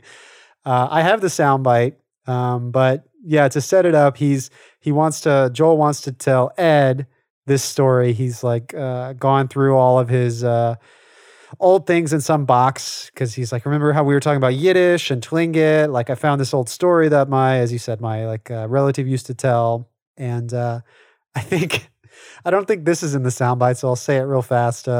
Joel is um, starting to tell it all to Ed, you know, the whole Pokayenta, Jovanov- Jaranovitz. Uh, and Joel's just like can't contain his laughter. He's like, you know, it's it's like it's funny. You get it, right? It's like it's it just it sounds funny. The sounds of it is what make it so enjoyable. And there we get the idea. It's like the language is what makes it so great, and that could apply to you know the Tlingit is what makes it so great, or what will make uh, this dub so great is that it's it's in Tlingit, and that's so crazy to hear. You know, so exciting to hear maybe. But I do want to share the story because I think it is also funny. I'll, I'll play the uh, the whole idea of this uh, Pokayenta story. So, what happened? He- Jaranovitz got a buffalo. No, No, you see, what happens is the first buffalo, this had it had farfelta pelts, right? Farfelta pelts, which is uh, it's mangy, and the second buffalo was was so ugly, it was so he couldn't even look at it. He had to send it off, right? The third buffalo was perfect. It was beautiful. It was he could taste that Gedempta Zimus, and he goes and he goes to kill it, and he realizes he can't. He can't kill the buffalo. He has to send it away. Why? Because he realizes he brought the Milchdicher tomahawk. What kind of tomahawk? The Milchdicher, which is, you see, kosher Jews, they can't cut meat with the same knife that they use for dairy. So he realized that he brought the Milchdicher tomahawk, the milk tomahawk, so he couldn't kill the, the meat with it. So the moral of the story is that if he had used the tomahawk anyway, even though it was the wrong tomahawk, then at least he would have had a buffalo. No, Ed, there's no, there's no moral. It's not. There's no. No, it's it's a it's a funny story. You know, it's just it's just it's funny that. You, you had a question for me? No, I think he answered it. Thank you, Dr. Fleischman. So yeah, maybe Ed draws the wrong moral from this, but it, it helps him come to his solution. But um, I do think it's hilarious the idea that, well, the the whole milk tomahawk thing. Uh, you know, to I guess to keep kosher, you're not supposed to eat uh, milk, uh, dairy, or cheese with meat. You're not supposed to eat them together, and it goes so far as you're not supposed to use the same like utensils to mix these. You know, you can't use the the meat knife to spread butter, things like that, um, which is true. And I think it's um, I think it's interesting. My grandparents are they keep kosher, uh, even though they're like sort of reform Jews. Uh, they try to keep kosher. And I do remember I wasn't present. It was my brother who had to help them with it. But they were either getting a bunch of new silverware or they're trying to transition what was their like dairy silverware. They were they wanted to start using it for meat. Uh, it was either like a transition or a brand new stock, but they had to uh, to to uphold, I guess, this religious tradition. You have to bring these and uh, wash them in a river, like flowing water, and that will help you transition either milk from meat, or maybe it's like in a way of a. I guess you couldn't say christening because this is Jewish, but in a way of like, uh, you know, tampering these utensils so they would be ready for for dairy or for meat. Uh, I just thought that was pretty fascinating. Oh wow. I think that's such a neat tradition right there. Like uh because rivers symbolically mean like uh the passage of time. Yeah. So yeah, yeah. it's kind of like a time machine of sorts. yeah, exactly. Uh, but and then also you can't deny that Yiddish can sound pretty funny. At least the way Joel is performing it. Uh, Rob Morrow here, uh, a good performance. It's a it's a funny story. All right, so we're gonna get the reconciliation scene between Ed and Leston. Leston is out in the river fishing. Uh, it's a great shot. It's wide. You see Leston just with his rod right there, and Ed comes in and says like, basically like, "How are you doing?" Like, yeah, Ed is uh he's come there first to compliment Leston, and uh, I think it's funny because uh, I think Ed uh, misattributes a performance to Leston, and Leston's like, "No, that wasn't me. That was this other guy." But uh, no, Ed Ed knows his stuff because Ed does go on and listing other performances that actually was Leston, and it goes into great detail. Something like um, I think he mentions like uh, like there's a scene where Leston uh, is this the scene where it talks about Leston like crying? Is that the scene? yeah, okay. he says Oh, like. Yeah, he says that like there was a pivotal scene in which Leston said that like he decided to add a tear to the shot to show more humanity in the character, and Leston thought that he gave the picture a whole another dimension right there. So he's trying to tell Ed that like the actor's input also elevates the work. They're not just like cattle to be used. Yeah, film is a collaborative art, and the actor has a large role in that. And then in this case, Leston was also sort of functioning as a writer in a way, or just adding uh, adding more context with this tear. But I want to play sort of uh, the remainder of this scene, sort of the ending of how this scene comes about when uh, Ed asks Leston to come back to Prisoner of Zenda. Sure wish you'd come back, Leston. To Zenda? Yep. I don't think it's a good idea, Ed. Oh, but it is, Leston. It really is. It won't be the same as before, I promise. I won't be near as bossy. You won't even know I'm there. Well, An actor needs a little feedback now and again. And I think that's really great. I think there's some great performances all around. I like how Ed is really leaning into. I think it's a good idea. I think it really is a good idea. Um, because if you think about it, like really boil it down, what we're trying to do is preserve Tlingit in some way. And I think that's that's a good endeavor to to to go after. And uh, also, when Leston says, uh, what's his last line? He says, "An actor needs feedback every now and again." Uh, before he says that, he like gives Ed a really long look, and I, I really like that performance. To me, it's almost showing that you know Leston is seeing that maybe Ed is taking the wrong lesson from this encounter. Le- like Leston doesn't want Ed to think that a director should just be absent and let the actor make every performance decision. You know, Leston did just say that an actor can bring a lot to the table and to the story with their performance, and you know, film is collaborative.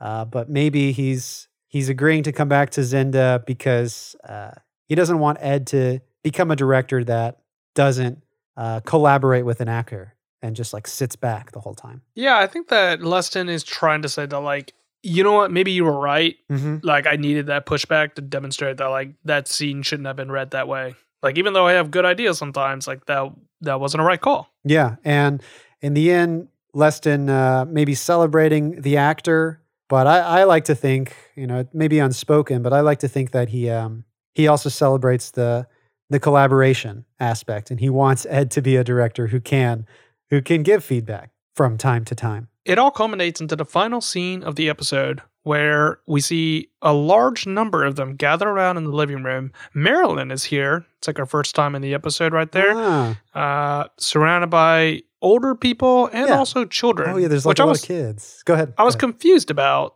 a little bit. I, I I can understand an angle of it if it's going in this direction. But Ed had mentioned that Tlingit was a language that was only spoken by the elders, and once they passed away, the language would basically be dissolved. But the movie is entirely in Tlingit, and these children are watching it, seemingly also understanding it. So, in a realistic viewpoint, you would say, like, this is nonsense. How are these children understanding this? But in the context of the show, they're trying to say that, like, maybe language isn't just spoken words. Maybe there's something that transcends them. So, like, even though the children don't exactly know what they're saying, they can kind of get the um, the gist. They can get the subtext that Leston is saying earlier that Ed had, had accused him of lacking of. Maybe everyone can understand what Ed and Leston, all the others are collaborating on and trying to create for the village. Yeah. And I think it also falls in line with the idea that, you know, learning a language and translating a language and speaking a language is about the text, is about the words. That's the job of these elders to translate and perform. And then it's also about the emotion, the expression of the words. And that's what Ed, who is also pretty unfamiliar with Tlingit, but hopefully a little more familiar with um, film expression, it's his job he sees now to aid in that half of language to help take those translations and shape those performances to make something that is understandable uh, for someone who maybe is trying to learn Tlingit.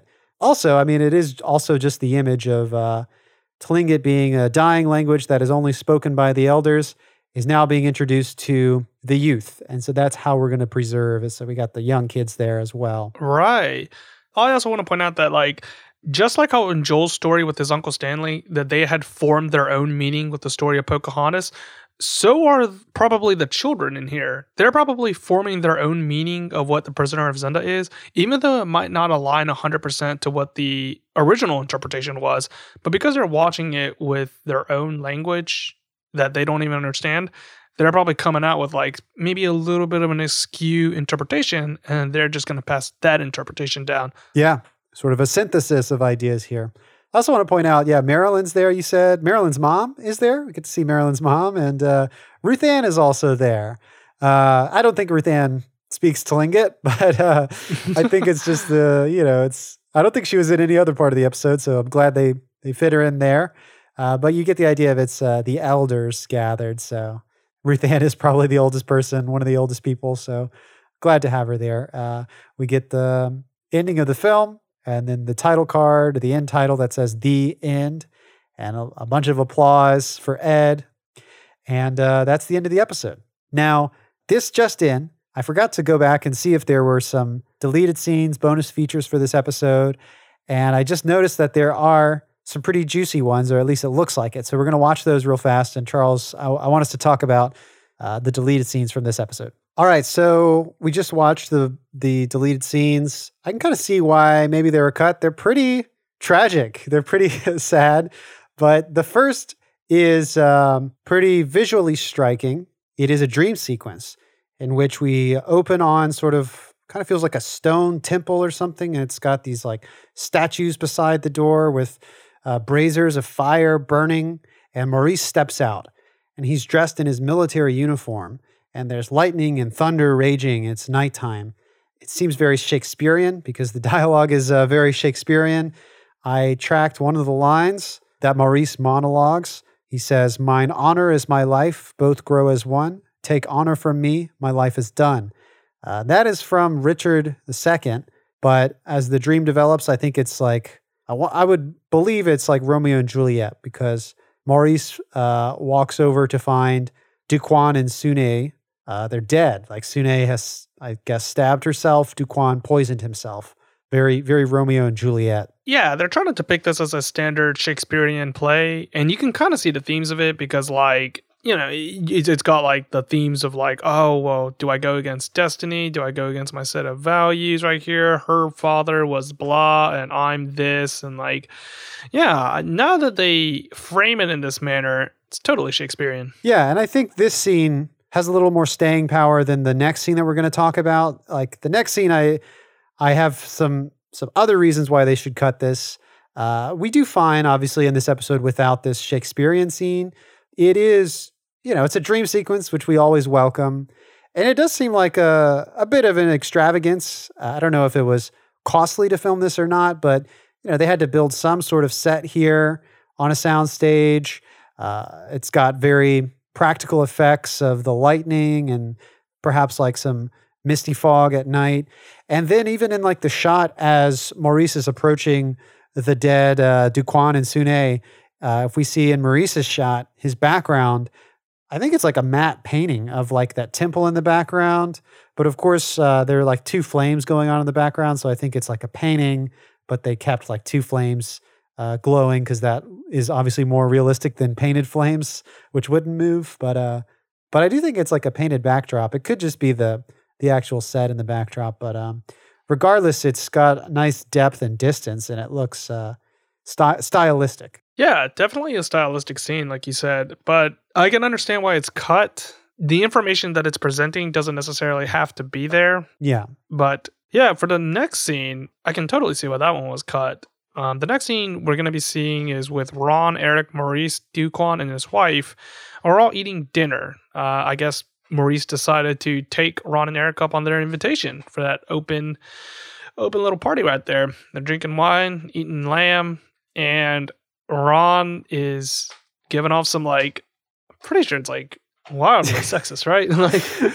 Yeah, Ron is. Uh, that's what I was saying. Like, it was kind of hard for me to believe in this episode that Ron would have so little empathy with Duk Won, uh, but it's exaggerated a little in this scene because uh, it's clear that Duk Won is like straight up not having a good time. Like he has no appetite, and uh, Ron is like trying to be like, "Come on, Duk Won, you here, have some more wine." He says, "Drinkity uppity," and then immediately he says, "And Maurice, simplify." Like you know, it's um, it's pretty broad, and, and we can see what's going on here. And I think he even says something. Uh, Ron says something to Sune in Korean, which I would assume is just like, oh, hey, give me some more of this. Or like he's like kind of ordering her to uh, attend to him because, uh, well, what you're saying, Charles, is like it's kind of sexist because he says, like, yeah, this is how they do it in, in Korea. Like the women love to tend to the men and, and they love to fit in their place or whatever. By the way, Sune, uh, her eyes, uh, Maurice points it out. She's got red eyes, but uh, it's pretty obvious. It looks like she's been crying. She's like her eyes are puffy and red. Yeah, it's obvious that she's been crying. And Maurice also keeps kind of thrust some gifts onto their hand. Like he says he's going to fly them back in first class and give them some extra money so he can buy a car. Things that Duk Won obviously do not want. He just wants his father's approval and for him to accept him for who he is. He doesn't really want the material possessions. Yeah. This scene, as we said, I can understand how it got cut. It's pretty cruel. The previous scene, you know, it, it um it underlines Maurice's uh, struggle and his lamenting about his choice that he's that he's made here. So uh, there you go. I, I think it was important to just point it out, just because this that dream sequence does look pretty cool. So if you have the DVDs, definitely check out the deleted scenes for this episode. But um, but we we can see why why certain things might have been cut. Okay, Charles. Now we've reached the point in our podcast where we bring on our guest. Again, someone who has never seen the show or uh, never heard of it. This week we've got my good friend Andrew. He's a filmmaker, a documentary filmmaker. You can see his work in the documentary The Power of Glove about the Power Glove. It's available on Amazon Prime and at thepowerofglove.com. Uh, as well as Andrew is uh, sort of responsible for some, I'd say, viral videos. He's uh, the person behind Full House Without Michelle, if you've ever seen that video, uh, as well as uh, more recently, Robert E.T. Charles, have you seen Robert E.T.? No, what is that? It's like, uh, I think it's like taken from probably like a Ken Burns documentary on Robert E. Lee or something. It's like some sort of PBS documentary or that kind of vibe. But instead of Robert E. Lee, uh, it's E.T. as like a Civil War general. So he's been like edited into this this like PBS style documentary. uh, you can see Robert E.T. and Full House Without Michelle and, and other works by Andrew at redguts.com. But anyway, I was excited to have Andrew on and hear his thoughts on this episode. All right, so this is the first episode of Northern Exposure that I've ever seen in its entirety. Right off the bat, I want to say that the theme song is very good. I love the Paul Simon, Graceland esque bass line and whatever instrument that is that goes couples well with the moose. Love the opening in general. That's probably my favorite takeaway from this entire thing. I'm assuming you've already discussed the three different storylines of this episode, so I'll just go ahead and run down and tell you what I think. I loved the Korean war veteran father whose Korean son comes all the way back to America to ask his father's permission to marry a North Korean woman. Not only that, the daughter of a general from North Korea, so his sworn enemy. I kind of wish the whole show was about that storyline because I found it the most intriguing and engaging. I loved the main actor who played the Korean War veteran. He was my favorite character of the whole show.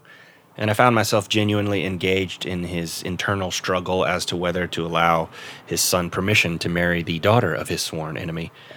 Love that dude. As for the Native American Edward Furlong, leather jacket, long hair character who wants to preserve his ancestral Tlingit language by dubbing a classic film into that language, I, I, I liked that. I liked the discussion about dying languages.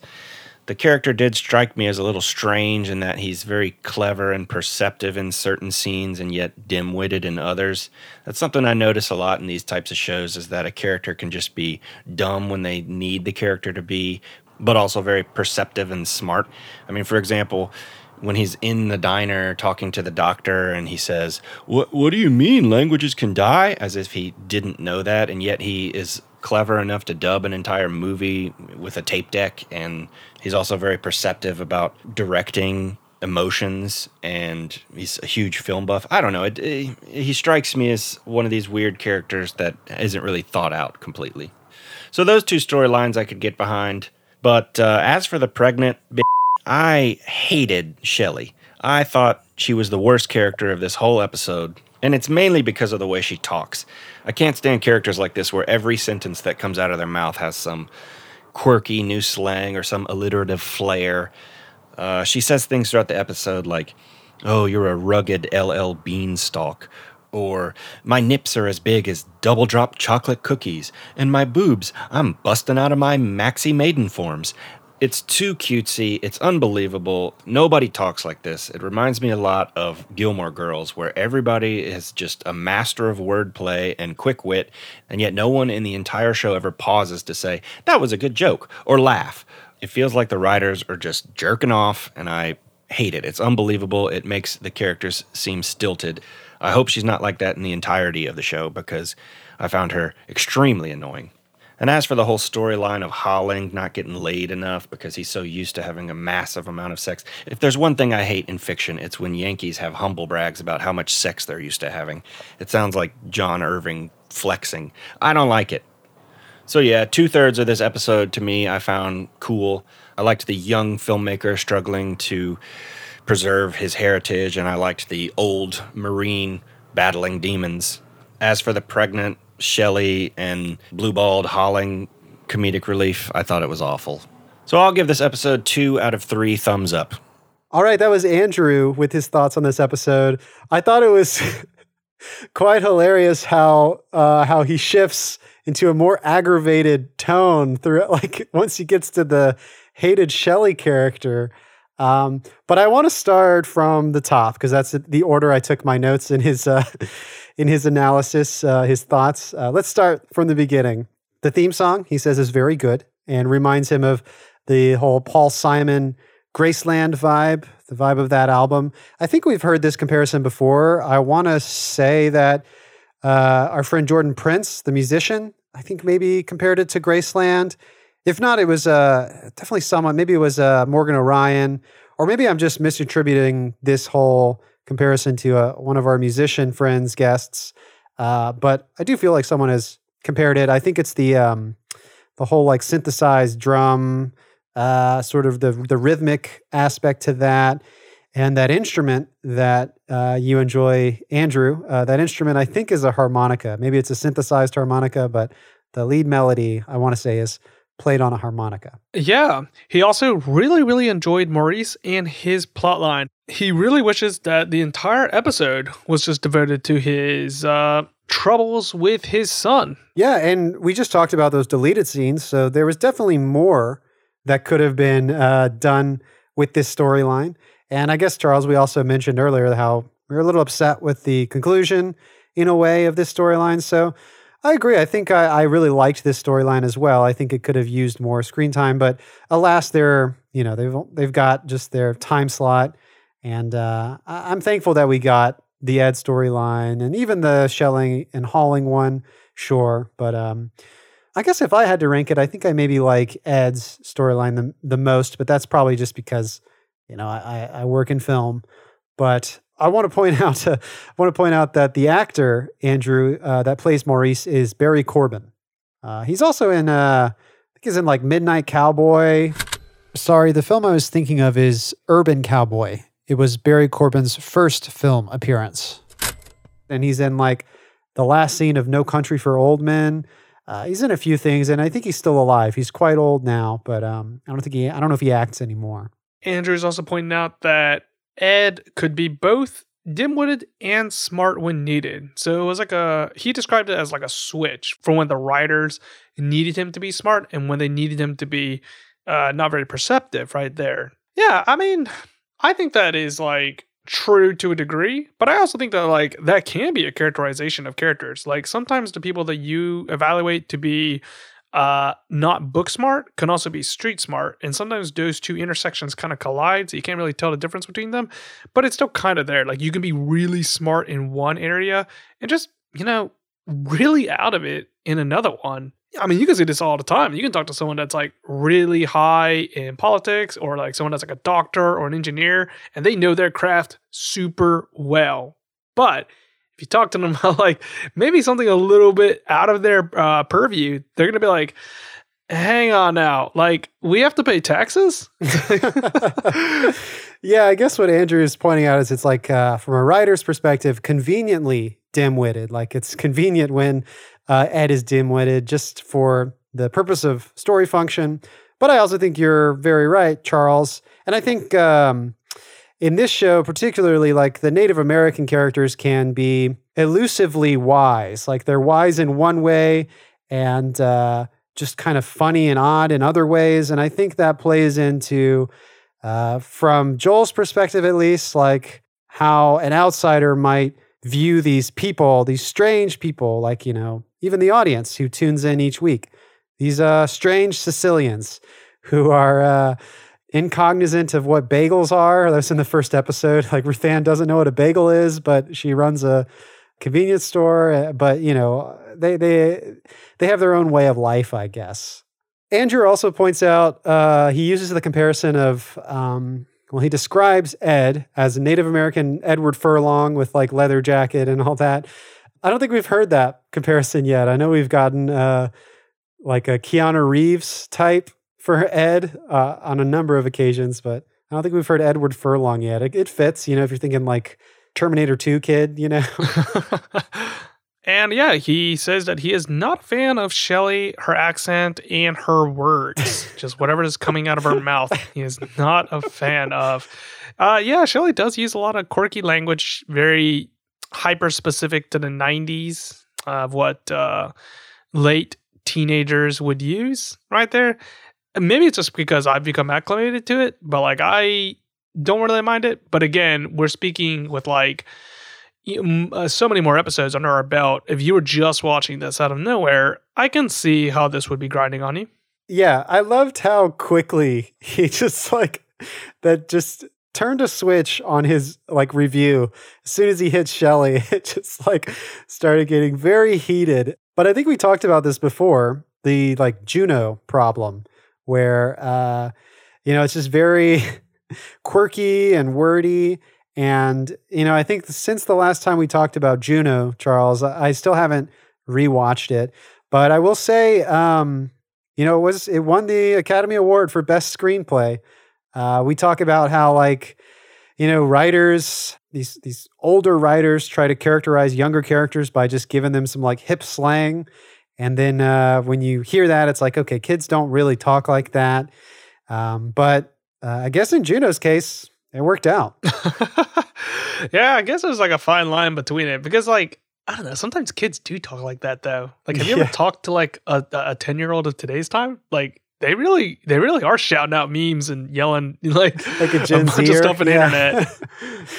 Lots of uh what's that like um have you seen that video where it's like a bunch of newscasters who are like it's like a short bit they do about um like testing week for college and they're like all right, I had to look it up cuz uh cuz I think it really is spectacular. It's uh WTOL 11 in Toledo. Uh it's a just really cringy video of this team of news anchors who are trying to pep up the uh, the kids for like testing week.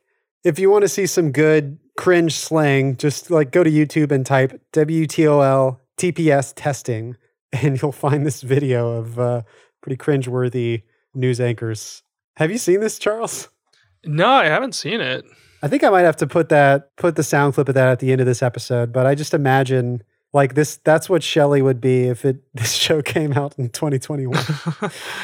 uh, what did you think about his uh, Gilmore Girls dig, Charles? I know you're a big fan of Gilmore Girls. Uh I think that like oftentimes when you're creating uh fiction, like your characters don't have to be hyper realistic if that is the world in which you want them to live in. So like oftentimes I hear criticism of Sorkin characters being like, oh, they're always saying like uh really off the cuff perfect remarks or like how could they have such knowledge of such intricate things?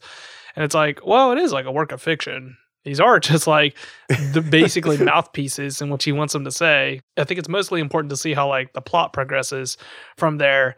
I, I can understand why someone would dislike it. I'm not trying to say like everyone should like it. Like I understand like if that is not your cup of tea, yeah, that's fine. So, so for you, it's like a suspension of disbelief in some way. Like you have to be like, okay, this is more of a stylized dialogue, or Yeah, like I understand I'm watching uh like characters in this imaginary world and all the people are like this. In, a way when I watch Northern Exposure, I'm not like totally flipped out whenever Ruth Ann brings up some very obscure trivia about 1870s Russia or Ed knows all of these films, you know, all that stuff. Like I just know that like the townsfolk of Cicely just uh just are these eccentric fellas. I don't really question it that much. I guess this is my way of like a lot of things. Like I'm very calm whenever I watch like other mediums, uh, like other stuff, and like a, a bunch of crazy things go by, I never really sit down and say like, "Oh, that's like unrealistic." Like that's, this character's wouldn't like like that at all. Like I kind of just go with the flow. Yeah, it's like when you approach a show, when you press play, you're entering a new environment and it could follow different rules. But uh, this all, Andrew's review kind of uh, comes to a head here at the end where he's uh, also, I should say, um, Andrew is also from the South. And I thought it was funny how he's like, I hate it when in a TV show, Yankees are bragging about how much sex they have. It feels like John Irving flexing.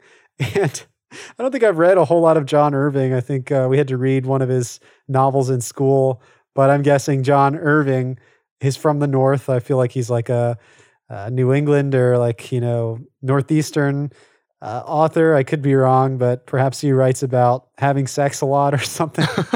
you would know him probably from The World According to Garp. Right. Yeah. that and uh, we had to read A Prayer for Owen Meany, which was. Hey, me uh, too. Yeah. Yeah. Was uh, adapted into a film, Simon Birch. But ultimately, I think Andrew gives, he says he gives the episode two out of three, uh, which I think is a pretty good, pretty good score. I guess if Well, we had to. he oh, go ahead. he gives it two out of three thumbs, and we only have two thumbs, so I think he meant that as a joke. I did not catch that. All right. Well, then that's the maximum rating because if you only have two, otherwise that's a that's a 0.66. That's kind of like what is it like a high like a D or a C? that that's a It's like a that, D, yeah, that's a D, regular D, not even like really a D. D plus. Well, I'm going to assume that he wanted to mean uh, 100%. Two thumbs. That's all you got. uh, well, thanks, Andrew, for taking the time of watching this episode uh, and recording your thoughts and sharing those with us. Uh, I was really, I really started laughing uh, towards the end there uh, and really appreciated your perspective. I want to, before Charles, before we sign off, I just got a response to my uh, post in the R Korean subreddit asking for uh, help with translating. I know I already gave you the Google Translate, but um, here's what I got from user HS Jun. Now, this is uh, once again, this is uh, Pak Sune's um, farewell address to Maurice. She says to him, I sincerely thank you. I do realize how hard a decision you've made. Your son, I'll take great care of. I surely will. Please stay healthy. So, a little bit at the end, I, I don't think we got from Google Translate. Uh, please stay healthy. But um, yeah. I also want to say thanks to Shelly TX. She shared uh, a past post from the Facebook group Club NX, in which someone apparently had asked their Korean neighbor to translate the scene. Their translation? Thank you. I know this was a very difficult decision for you. I will be very good to your son. So, thanks again, Shelly TX. Well, okay, Charles, let's sign off. So, next week we're going to be coming back to talk about the season finale, season four. We've made it. It is the 25th episode in season four, the longest season of Northern Exposure. And the episode is called Old Tree. Do you have any guesses to uh, what this episode could be about? Old tree. I'm gonna guess that has to do with like the lineage of the town. So really familiar to the season three finale of Cicely. An old tree brings up imagery of something that's been here for a long time and is continuing to grow. Uh, it's sinking its roots throughout the town. So I'm gonna go with that. All right. Well, we'll be talking about that next week. Charles, thanks for podding. All right, I'll see you next week, Lee. Northern Overexposure Podcast is edited by Lee. Our theme music was remixed by Matt Jackson. Thanks to Laser Kitties for the podcast artwork, and thanks to Andrew for being our guest analyst. If you'd like to write in, you can reach us at Northern Overexposure Podcast at gmail.com, at Northern Overpod on Twitter, and if you like the show, please consider becoming a patron at patreon.com slash Northern Overexposure Podcast. And of course, thank you for listening. Good morning, TPS students. It is testing week and it's time to slay all day. Yeet! Stay woke, beyond on fleek, and get that Gucci breakfast. Goals! Say bye, Felicia, to that testing stress. Weather's gonna be turned, right, Chris? Yes! Toledo weather gonna be V-lit during testing week. A hundo P chance of success. You've got this, kids. Steve, how about that traffic? Are we looking oh Better than oh We're talking turn. FOMO won't be an issue. No traffic problems around any TPS schools to keep you from taking those tests. So get a good night's sleep, do your best. In fact, be extra, extra. We here at WTOL are V proud of you. Good luck on your test, test, TPS TPS students. students.